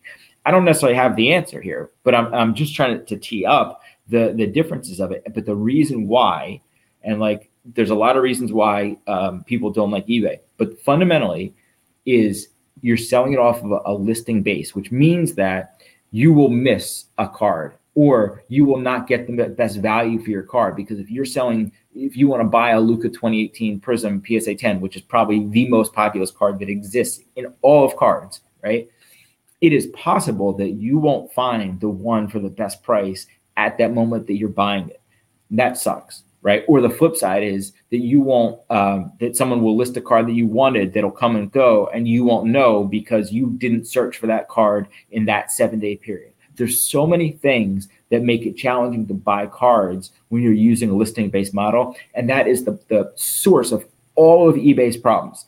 It doesn't, it's not as simple as just creating a, a listing based um, a product based uh, uh, market, which is what what StockX is. But like that's the core of it all marketplace have fees all marketplace have to make money that's fine that that's part of it um, ebay is so big that you don't get the customer service that you might at somewhere like Alt you don't have some of these other services like vaulting there's a ton of stuff around the edges but like for everybody thinking about what type of marketplace they want to use. Just understand the difference between a listing based and a product based, and what that means for for how you buy and sell cards. That's a starting point for to think about the evolution of marketplaces in in trading cards. Wow, man! Wow. Uh, you're, you're like you're asked like you know I, yeah. I, ran a marketplace for this. This is StockX. StockX is is uh, you know a very popular marketplace.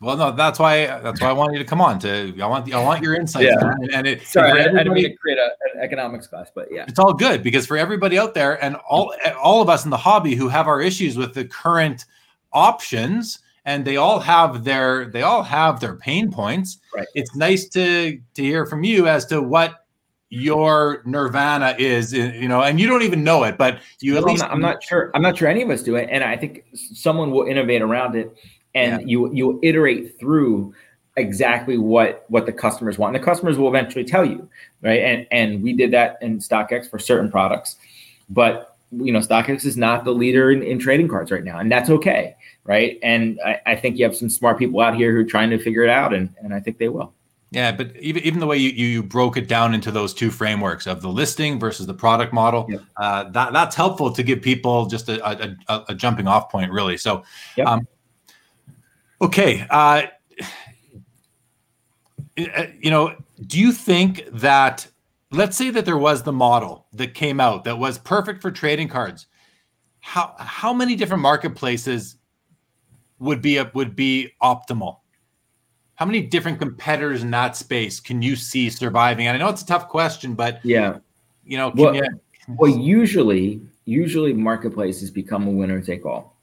Um, in very, very big markets, you'll get a duopoly. You'll get Uber and Lyft. You'll get StockX and GOAT. Um, or, or you get marketplaces that will segment by some uh, major axis. So maybe it's segmenting by geography. Um, you know, uh, there's actually a company called uh, Dewu, which is uh, the largest sneaker marketplace in the world. Actually, it's larger than StockX, but it's just in China. So it, it's segmented geographically.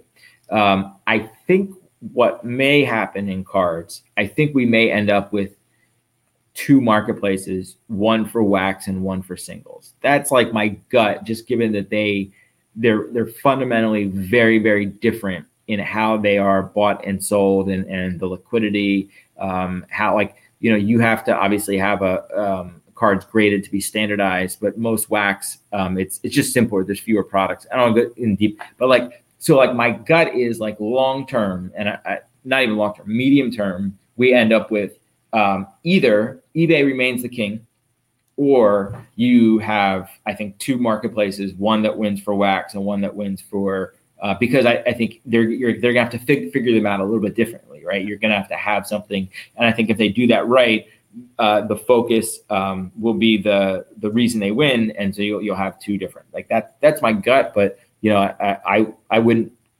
I, I, there's not one I'd bet on right now, given where they're at. I don't, I don't think that any I've seen like, oh yeah, that's the one that, that's going to win, right? But that there's a lot my, of people trying to figure it out. That was my next question of, of the of all the marketplaces that we currently have. Do you see one of them um, evolving or morphing into into one of these two two ultimate champs, if you will? I think you answered that. So I don't. I don't. I, I am curious to see um, the evolution of PSA and Goldin um, because I, uh, it's obvious. It's pretty clear that that um, I mean, if I was if I was PSA, I, w- I would try to build a marketplace. Like they they control all liquidity for all, but they control the largest liquidity of graded cards at one place at one time, more so than anyone else. And again, like you win marketplaces with liquidity um, and so if I was PSA, I would be thinking about how do I create a marketplace for graded cards. By the way, if I was BBCE, uh, I might be thinking about how do I build a marketplace for wax.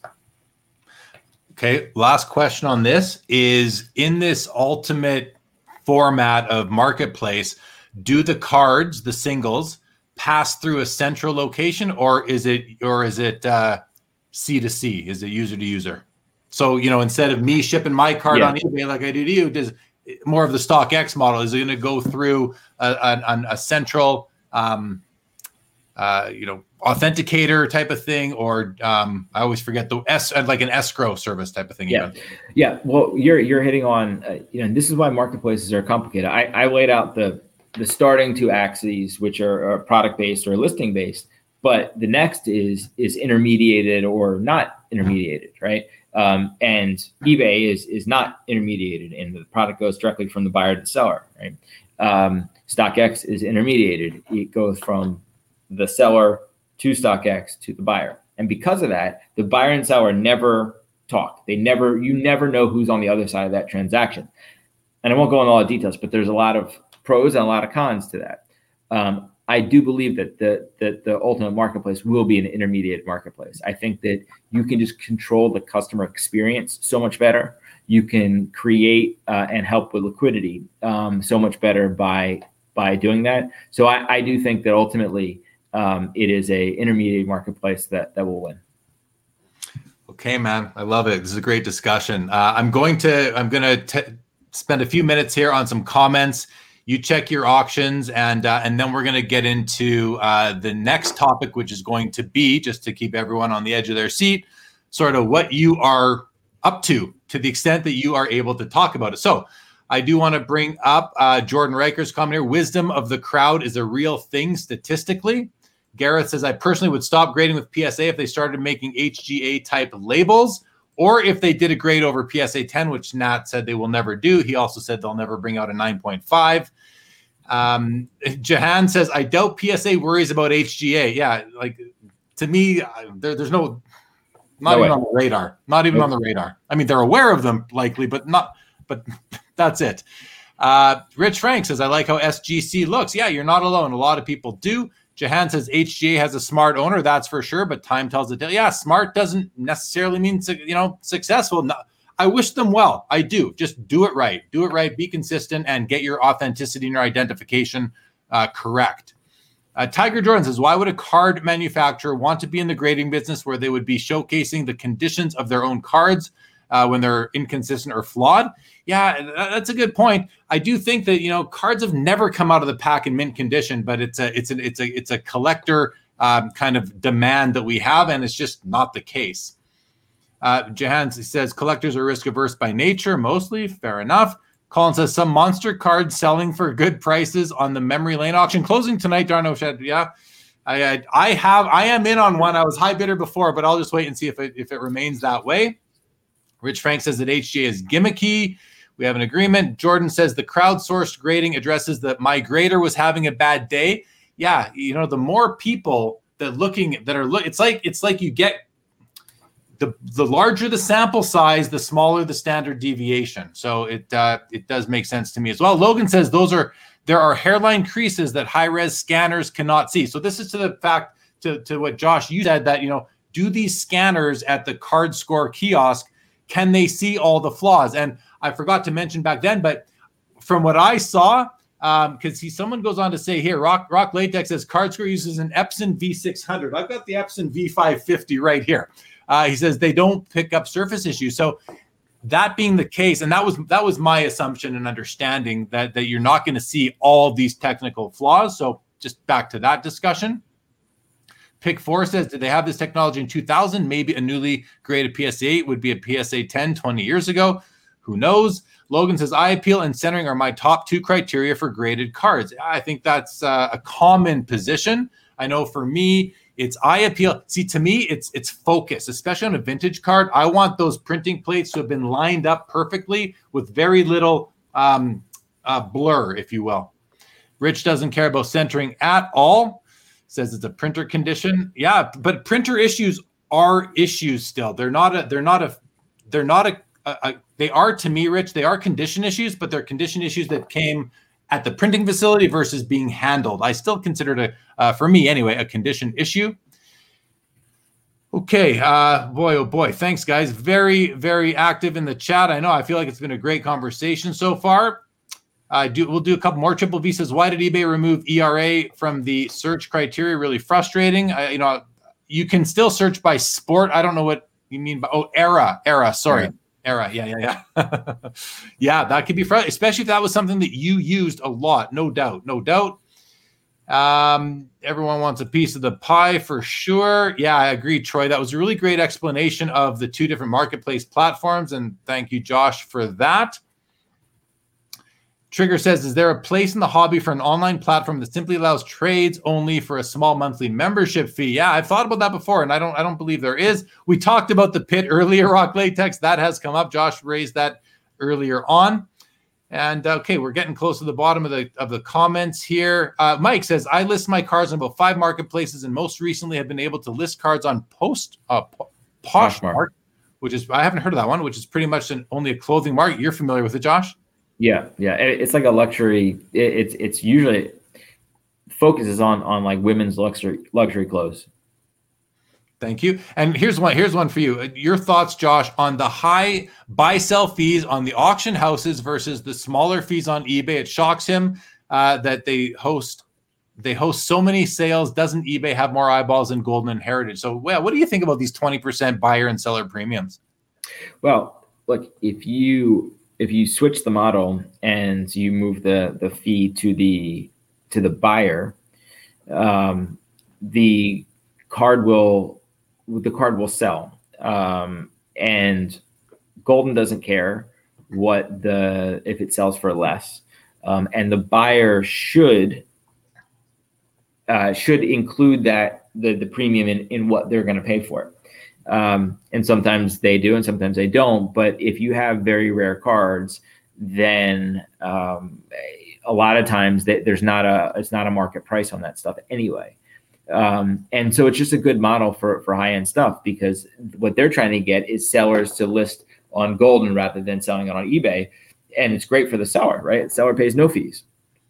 You know, in a lot of cases, in sometimes, uh, Goldin would actually give part of the buyer fee to the seller. So, you know, some sellers, or if you, you know, if you have a really big card, uh, sometimes, you know, Goldin will give you 110% of the sales price. So, um, you know, it's just, it's just a, a different market, but um, there's a lot of reasons of, of why, uh, if you're a seller, you might more likely to sell on, on a high end platform. So. Yeah. Okay. Good stuff. Uh, Slipka with uh, breaking news: Acuna torn ACL out for the season, oh. and uh, Footloose jumps in with Acuna Matata. Yeah, that's pretty funny. And Brian Gray is now looking to buy them because he'll feel that they'll be at a discount. And you know, to me, I smell you know you, you smell a you smell a buying opportunity, perhaps. That's the way that that's just the way our, our hobby works. People uh, very much what have you done for me lately? And Bobby Burrell makes a really good point here. He says, Those who take the time to search reap the rewards. And as flawed as eBay is, it's a treasure trove of, trove of deals due to listing shortcomings. And I wonder how much eBay takes that psychology into into account when they're looking at, at their at their processes and their their you know their their their platform to you know is that a is that a known benefit to them because some people do, you know, they will on purpose, Josh, they will on purpose in a search spell a player's name wrong by mixing up two letters to see if anyone else did that. I wonder if yeah. that's something that, that they it, it's not about eBay. Um, that's not the part that they uh, that they value. But the reason why um, eBay is as valuable as it is is because you can find anything. And the flip side of having a, a listing base versus a product base as a marketplace, they don't have to to, to curate what goes on the site. So at StockX, you can't sell something on StockX unless we create the product page that enables you to then go sell it. So there's work and time that goes on there. But you can sell anything you want on eBay anytime. By definition, there's just going to be more products that are there. There's going to be more thing. And by the way, if you're a buyer and you want to find some rare vintage, you know, uh, I don't know, Led Zeppelin T-shirt from 19, you know, 78, like eBay's going to be your best bet because it, like anything can be there. So there's yeah. so much value in that model. It doesn't necessarily mean that it's good for for other products and it creates inefficiencies in other places. But like that's the value of having a listing base is that anyone can sell whatever they want whenever they want, and there's obviously a lot of value in that. Yeah, for sure. It's like the garage sale sort of, which it, which was I totally. believe it was really a, a, originally sort of meant to be. Oh. Okay, Colin Murray. Good evening. Great to see you, buddy. Uh, and then I want to bring up uh, Brian Gray says, I have a thousand plus Acuna updates. Uh, yeah, and Mike Wick makes the very astute comment. Time to make that 2000, Brian. I, I think I'm sure you're probably going to be looking over the next few days on that. Uh, Smallville with a comment. I haven't read it. Let's see. Says, how do you feel about Topps not making the other sports anymore? Would you like them and Upper Deck to get back into those sports? And would you like Panini to make them? Yeah, I, would like to see Topps and Panini make hockey cards. Uh, just selfishly because I like some some of the products that those companies do. I'd also like to see Leaf get a license. I'd like to see more. I, they all bring something great to the table and do some great things. So yeah, yes, I definitely would. BG, don't cry too hard. You're you're just gonna have to add a year to your uh, to your exit strategy. That's it to the horizon. You'll get there. You'll get there. Okay, Josh, let's move on to another topic because we're already at the hour and a half mark and we're gonna do about 20, 25 more minutes. So you've left your role as CEO at StockX. There's decades of business left ahead for it. So you obviously have something in the back of your mind. I mean, you're young, dude. Guys like you don't just retire at 40, 41 years old I don't think you'll make that call for yourself, but lots of time ahead for StockX. Um, and you're in, but I do know you are endeavoring into the hobby from a commercial standpoint. You must be really excited about it to do that, to leave StockX, your baby, to come into the hobby. What I know you, I know because we talked, you're not going to tell us what you're, because someone might steal it, right? no, it's it, uh, it's funny because uh, by my own rationale, I should I should tell you no that the this is this is the flip side of it. The reason to not say what's going on uh, is because I don't want to to um, you don't want to give up the the PR value of creating a moment when you launch a company like that. It's it's it's literally as simple as that. From the, the marketing PR value of doing that all in a coordinated effort at, at, at the right time. Um, it's not at all about about someone stealing the business. And in fact you know, um, we've I've had to, to hire people and, and raise money and and uh, create business partners and create business deals. So there's a ton of people out there that that know about the business. It's not about um, hiding it. But from a public standpoint, you know, just unfortunately, you don't talk about that until it's the right time to launch. Which you know, knock on wood, like if the timing goes right, just is probably October. Um, it's probably when when we launch the new business. Um, there's uh, there's 11 people. We live in seven different cities, which is the the unique uh, thing about creating a business in a post-COVID world. Um, and what sucks is like because I love the the headquarters of it. I love the office. Like I spent so much of my time at StockX, you know, designing and thinking about like what the physical space looks like where everyone everyone works. Um, and um, and so you know, I don't know if we'll, we'll ever have that again, but um, yeah, uh, I certainly can't talk about that part. But what I, what I can talk about is um, uh, is I, I created a, a, business that is um, like a uh, it's like a financial services company for trading cards. It's literally, I mean, we we created a fund for cards, but it's the it's the the, the financial services thing where you could create more funds. You could create other financial products. Um, I was saying for the longest time to people you know, eventually, uh, you know, Vanguard is going to have trading card mutual funds. And then I was like, hold on. I was like, well, why don't we just create trading card mutual funds? Why don't we create the the Vanguard of trading cards? And um, it was less about the, the the business opportunity than it was everybody was asking me for help buying cards. Um, what happened was, and I'm sure you get this too as well, as you've all these new people coming in, people ask for help, you know, buying cards, and uh, it what started as a little bit of advice, and then someone says, "Hey, can I give you, you know, can I give you ten grand? Can I give you fifty grand? Can you buy me a, a mini collection?" Um, and I did that for about a half a dozen friends as friends, and then those conversations start going. Hey, can I give you fifty grand and buy me a collection? But you know, I don't really want to hold it. Could you like hold it for me and then and then help me sell it later? I was like, no, no, like no. And I was like, hold on. I was like there's actually a very like obvious business there. And from the moment that I got back in the hobby in like in, in late 2018, um, every smart person that that this conversation came up in, everyone said, "Well, of course there should be trading card funds, of course." Um, and so, and we're not the only one that, that's done this, um, but it was a very just like natural evolution of people want to buy cards people wanted to treat them as investments people don't want to didn't want to, to hold them. And like this is also you know you mentioned fractional we haven't talked about it. The fractional companies it's the same thing. It's just a different it's a, it's, it's the inverse of it it's hey i want to buy a piece of this one card as opposed to i want to buy uh, you know a piece of, of many cards it, it's literally the, the exact same thing from an investment standpoint uh, it's just about you know which which one you're buying and which company you're working with so um, so that exists um, the the name of the company is called Six Forks Kids Club. which is um, uh, frankly it, it's it's kind of just I always wanted to name a company Six Forks, um, which is literally that's the only reason. Uh, and then the the team was like, um, okay, um, so it should be like Six Forks, like uh, Capital Asset Management. I was like, nah, get the fuck. I was like, no, no. It's like we're not called. No, it's got to be something completely the opposite of that. I was like, it's not going to be like asset managers.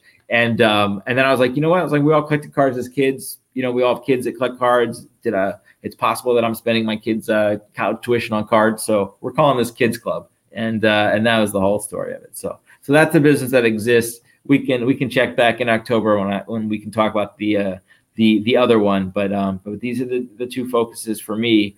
Honestly, there's actually a third business, which is my own collection, which um, reached a point where uh, I was moving so much money from my own personal investments into trading cards because I believed in uh, in in the cards so much that created a separate LLC, created a separate entity, um, and managed that with my wife almost like a separate business. Um, you know, making sure that we're paying taxes and everything else that, that goes along with with with uh, with running a business the right way, um, which is the most fun business of all. It's it's buying and selling baseball cards. So managing your collection is, totally is fun. Yeah, for sure, totally. for sure.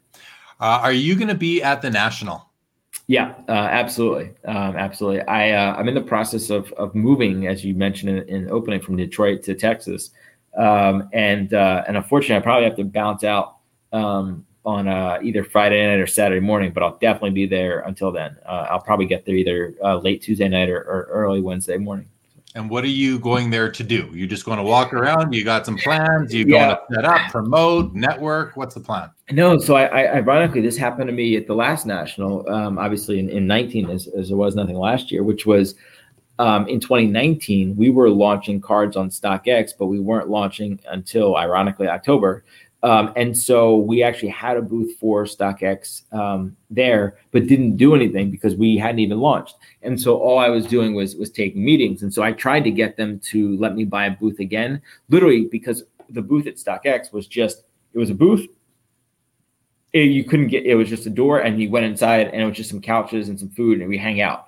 Uh, and it wasn't open to the public. It was just to take meetings. And it was awesome to have this spot in the middle of the floor to just hang out and relax and then go back and walk. So I tried to buy a booth again and they were like, man, we're sold out. And that seems like a silly use of money just to have a place to hang out. I was like, yeah, that's probably true too. Um, so uh, I am there purely as a um, as a as a consumer. Um, I'm sure I will have a lot of meetings given that everyone in the hobby is there.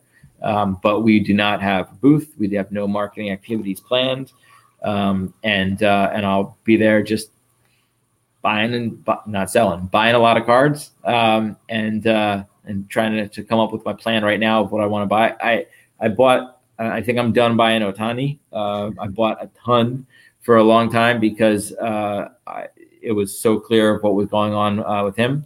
Um, so I'm trying to figure out what my next uh, what I want to focus on right there. I think I'm losing this auction, by the way. Um, uh, I'm not. I'm not going any farther. On. I was trying to buy. Um, it's a Brady 2018 Prizm Gold Vinyl, number to five, BGS 9.5. That is at 17,000. I thought I was going to get it for like 10. So. So you're you're, I'm, bowing I'm, out. I'm, I'm bowing out uh, of this one. So yeah.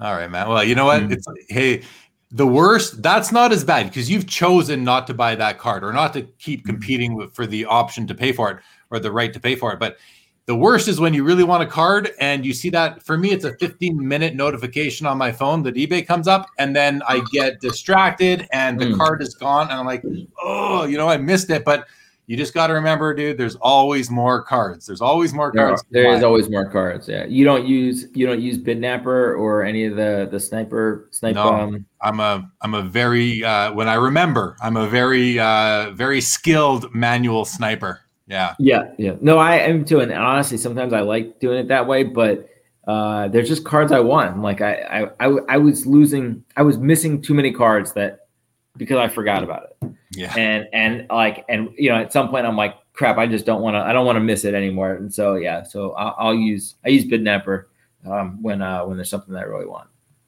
All right, Colin says that's so cool. Best of luck with the kids club venture. Triggerfinger says, Josh, what advice do you have for people in the hobby after the craziness we've seen in the last 12 to 24 months? Well, um, I guess two things. One, um, I still I'm still very long on on all of it. Uh, you know, notwithstanding um, you know what we've seen in terms of the crash from February and, and March and, and where cards are going. Um, I'm still very long. Um, but second is um, you know I think people need to understand that that there are natural market inflections, and if cards are going to go up really fast, at this point, it's happened like four very distinct times in the last the last like 18 months. Whereas like when cards go like this really fast, like they're gonna come back down, you know, at some point. And like this is a, a more natural thing, which is, you know, just understand that and understand that it's cycle and, and, don't get too caught up in either way. I think there's a lot of people right now that are really almost depressed um, with with where they are because they came in uh, at the peak. And it's a, the flip side. Don't don't feel don't feel that much better about yourself if you came in on on the the, the valley um, either, but just understand that that it goes up and down, um, and that's just that's just that's just part of the market. That that's great advice there. Just don't panic. I think is the yeah. is really the advice. Be patient is a virtue. I'm going to do a few more comments. Logan. By the way, wait wait wait to like take my rambling. Yes, be be patient. Don't panic. That, way better. Way better. Thank you. You bet, you bet, buddy, you bet. Jared, yeah, I'm the analog sniper. That's right, Logan. Uh, so sharpshooter says, uh, you know, Acuna has torn his ACL, and this is exactly why you shouldn't spend thousands of dollars on sports cards. So I'm going to pick this apart because it's a very flawed comment, actually. So there's two reasons why it's flawed. The first one is that sports cards is a very broad term. Uh, I think what sharpshooter means more is why you shouldn't spend thousands of dollars on active uh, player sports cards. The second thing i w- I'll pick apart on this, not pick apart sharpshooter, but just you know the issue I have with the comment is that it's a very near term outlook you have. Uh, now, if if Acuna is out permanently, if he's not going to come back and and get to where he was, then yeah, that's the risk that we take. But if you're diversified, then you you kind of cover it off to an extent. But you can't be fearful of injury on every card you ever buy However, I'm I'm with sharpshooter a little bit in that I have very little exposure to active players. I prefer the the you know either the the icon the legends or you know the goats or or the Hall of Famers or the uh, the guaranteed Hall of Famers, the active guaranteed Hall of Famers. But it's also uh, the the issue I have is it's a very short term mindset, and for somebody out for season, big deal. What that means is buying opportunity dollar cost average down. If he's good, if it, and I don't know much about ACL injuries, but if he's going to come back from that and and you know he's still going to have his skills, then it's a it's a buying opportunity, and you you just dollar cost average down. So.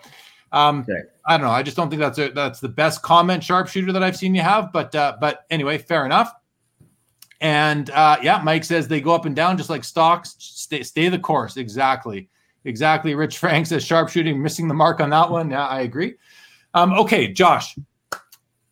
Uh, two two more things I want to touch on. We're not going to get through everything I had, but two more things. The first one, when I saw you on the crossover with Chris and Josh a few months ago, you were talking you at you were getting some help from the crowd to name the new show that you were going to the hobby content show that you were doing on ESPN. Where is that at? And have you named that show yet?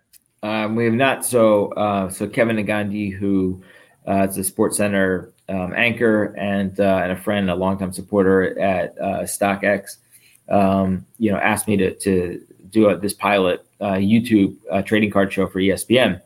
I think we did maybe about seven or eight episodes. it is currently on on hold. We're waiting for green light. I don't know the. I just show up and, and talk with Kevin. Uh, he manages the, the, the bureaucracy at ESPN. So we're we're somewhat on hold, but we never actually came up with a name. I had the the name I liked um, was uh, the other side of the pillow uh, because trading cards are cool again, which I thought was like very brilliant but um, there was just some sensitivity, I, I suppose. Fair enough uh, with uh, with that being Stuart Scott's line, and Stuart Scott has, has passed away. I thought it was, an, it was a nice tribute. So um, yeah, we uh, we we still haven't come up with a name, but the show is also on hold right now, uh, pending uh, I don't know whatever ESPN does in, in the meantime. So we'll see. I, but I don't know. Did did you have any uh any suggestions a, for names? Well, I just have a favorite from all the ones that came out of that discussion uh, that I remember. It was the simplest one of all. It was simply Card Center. I just think that makes that to me, it's simple and it's easy, you know. The one, the reason I, I like that was it, it's an obvious nod to to Sports Center, and the the thing that I liked was, or I I was angling towards was, is hey, look, if this is ESPN's trading card show, we should take advantage of the ESPN brand and exactly. and and we should we should people should know. Like i was as one of the options i was even just saying that it should just be like espn cards you know or, or just just something that people understood that because i thought that was a really great thing for all of us that espn cared enough to have a of a trading card show. So we'll see when we get back on the horse and and uh, and what we call it but right now we have neither so. All right last topic man uh, before before we sign off on the night, and just everybody who's uh, in the chat, in the audience, guys. Um, if you're new to Sports Cards Live, welcome to the show. Please hit the subscribe button. If you got here late, I know a bunch of you did.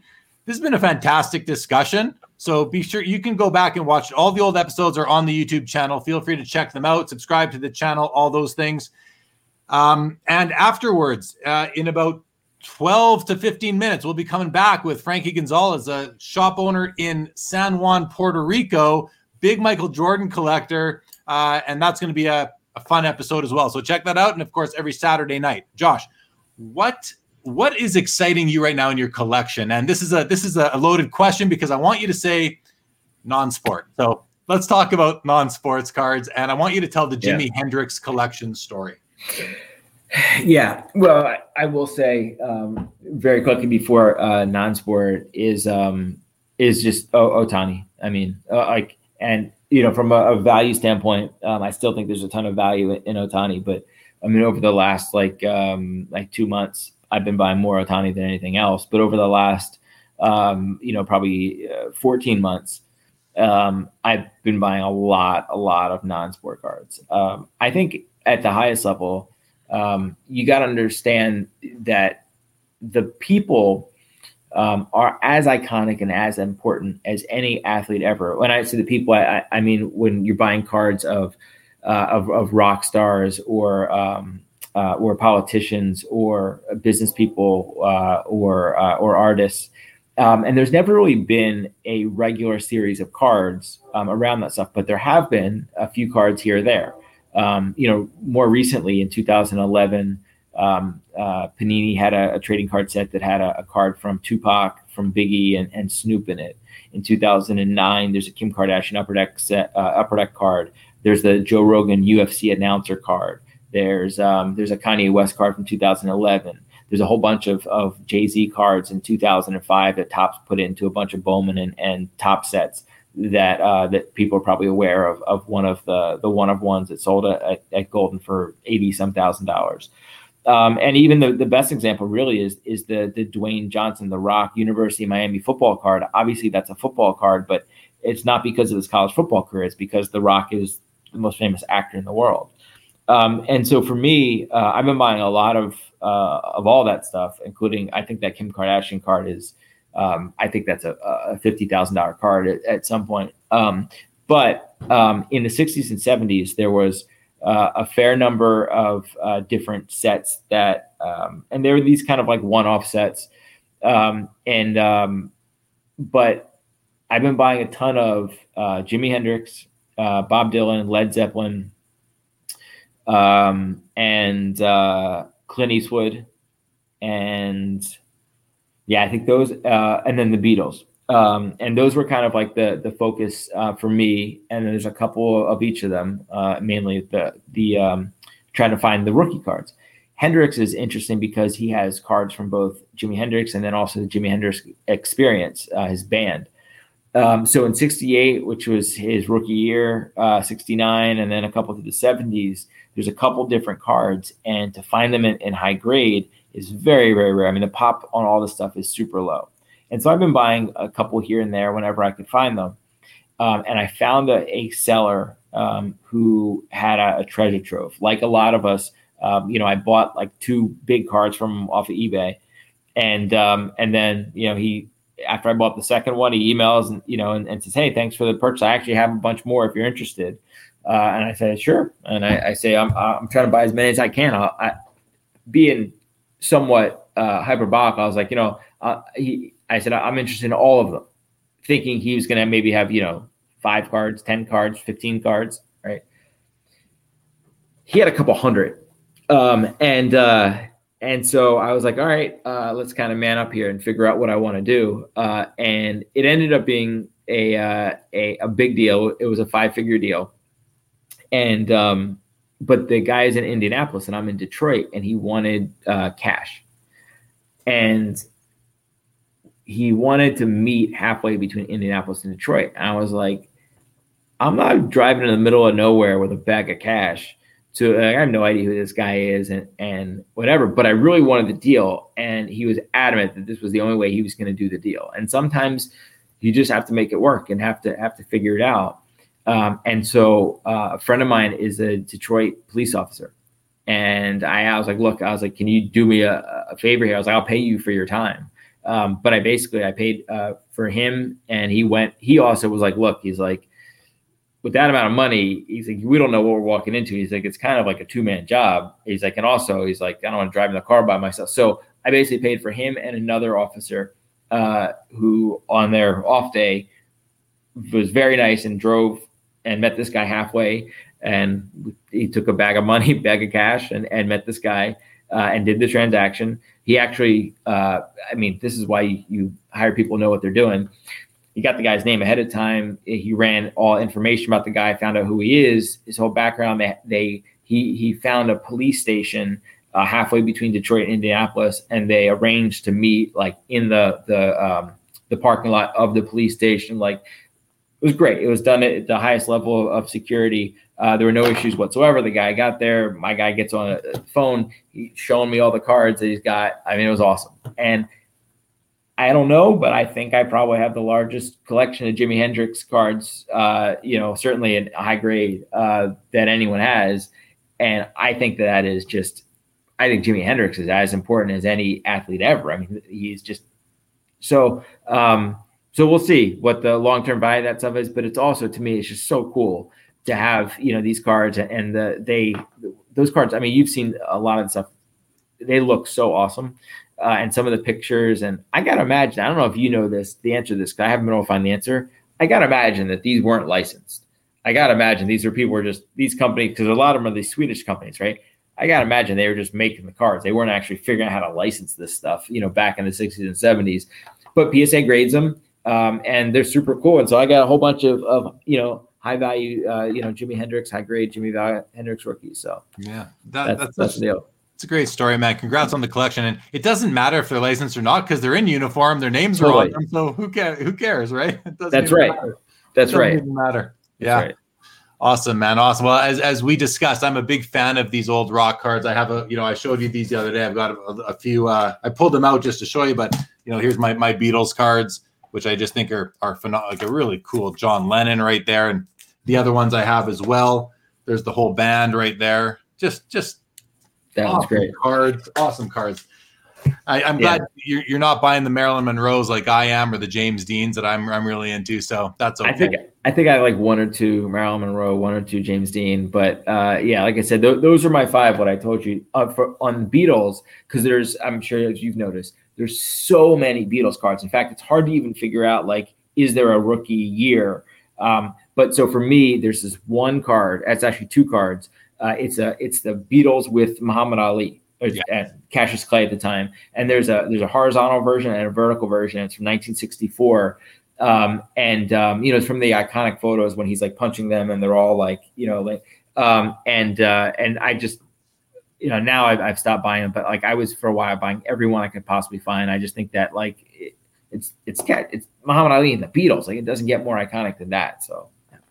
No, I, I agree, man. Like you said, they they transcend their their uh, their their art. You know, just like Absolutely. certain athletes transcend the sport. They they do their cultural phenomenons and global, and and the audience for music is as big, if not bigger, than than that totally. of sport. You know, it's the same. It's it really music is uh music music, music is global right? Like basketball yeah. obviously like drives like uh, cards like more so than baseball and football because baseball and football are us only but basketball is global and music is global. So that's what like I, I think that you know, and, and not that that we buy them all as uh, just for the investment part of it, but I think like long term, uh, like non-sport cards and music cards are going to be just an extraordinary investment. I think of all the cards that I've bought over the last year, I think long term, from an appreciation standpoint, that's going to be the highest.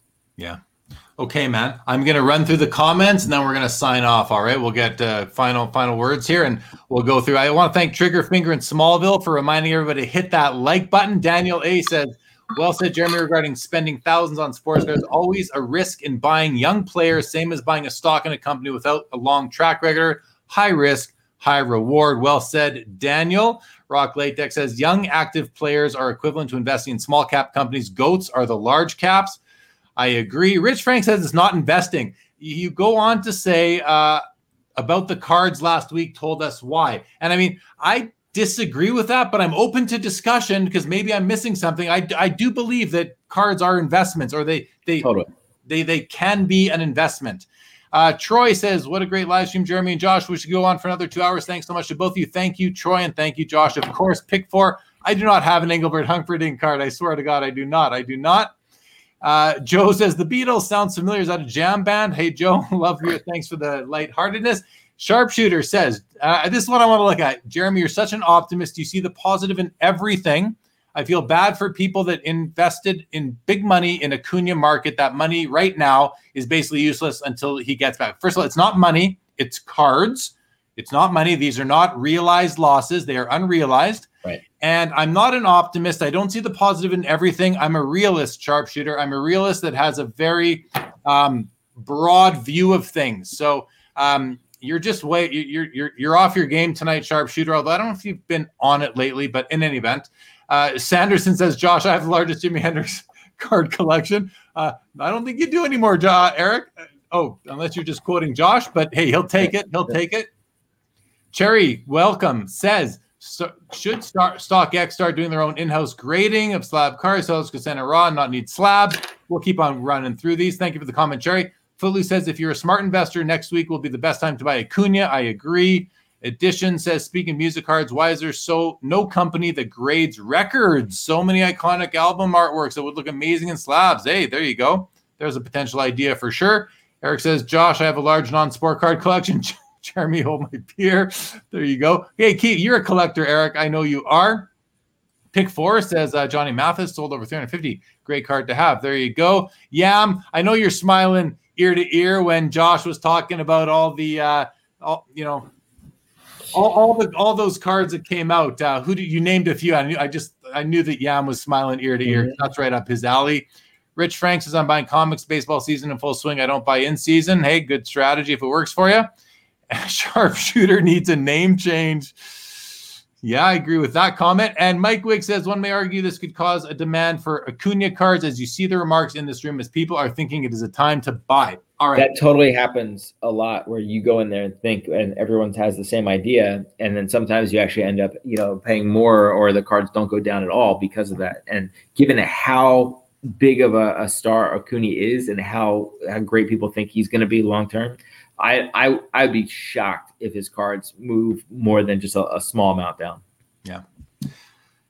That's fair comment too, right? Based on everything you just said. Okay, we are we are done. Um, again, everybody, thank you so much. We'll be back in a few minutes with uh, Frankie Gonzalez. Josh, thanks, man. This was awesome. Really enjoyed the conversation. Final words from you to the chat, and uh, and then we're done. No, I just thank you very much for having me. Um, this is a blast. I, I love the opportunity to go deep into some of these topics. You know, I we we deviated into an economics lecture or a marketplace one-on-one lecture for a little bit, but like that's the really interesting thing is to go just a little bit deeper on this stuff because these are they're extraordinarily interesting uh, you know ecosystem of, of what the hobby is as an asset and the businesses around it there's a lot of really cool stuff here so I, I appreciate the opportunity to talk about it so thank you yeah, man. Thanks a lot for coming on tonight, everybody. We'll be back in a few minutes. Josh, hang tight one second. And um, that's the end of the episode, everybody. Thank you so much for joining.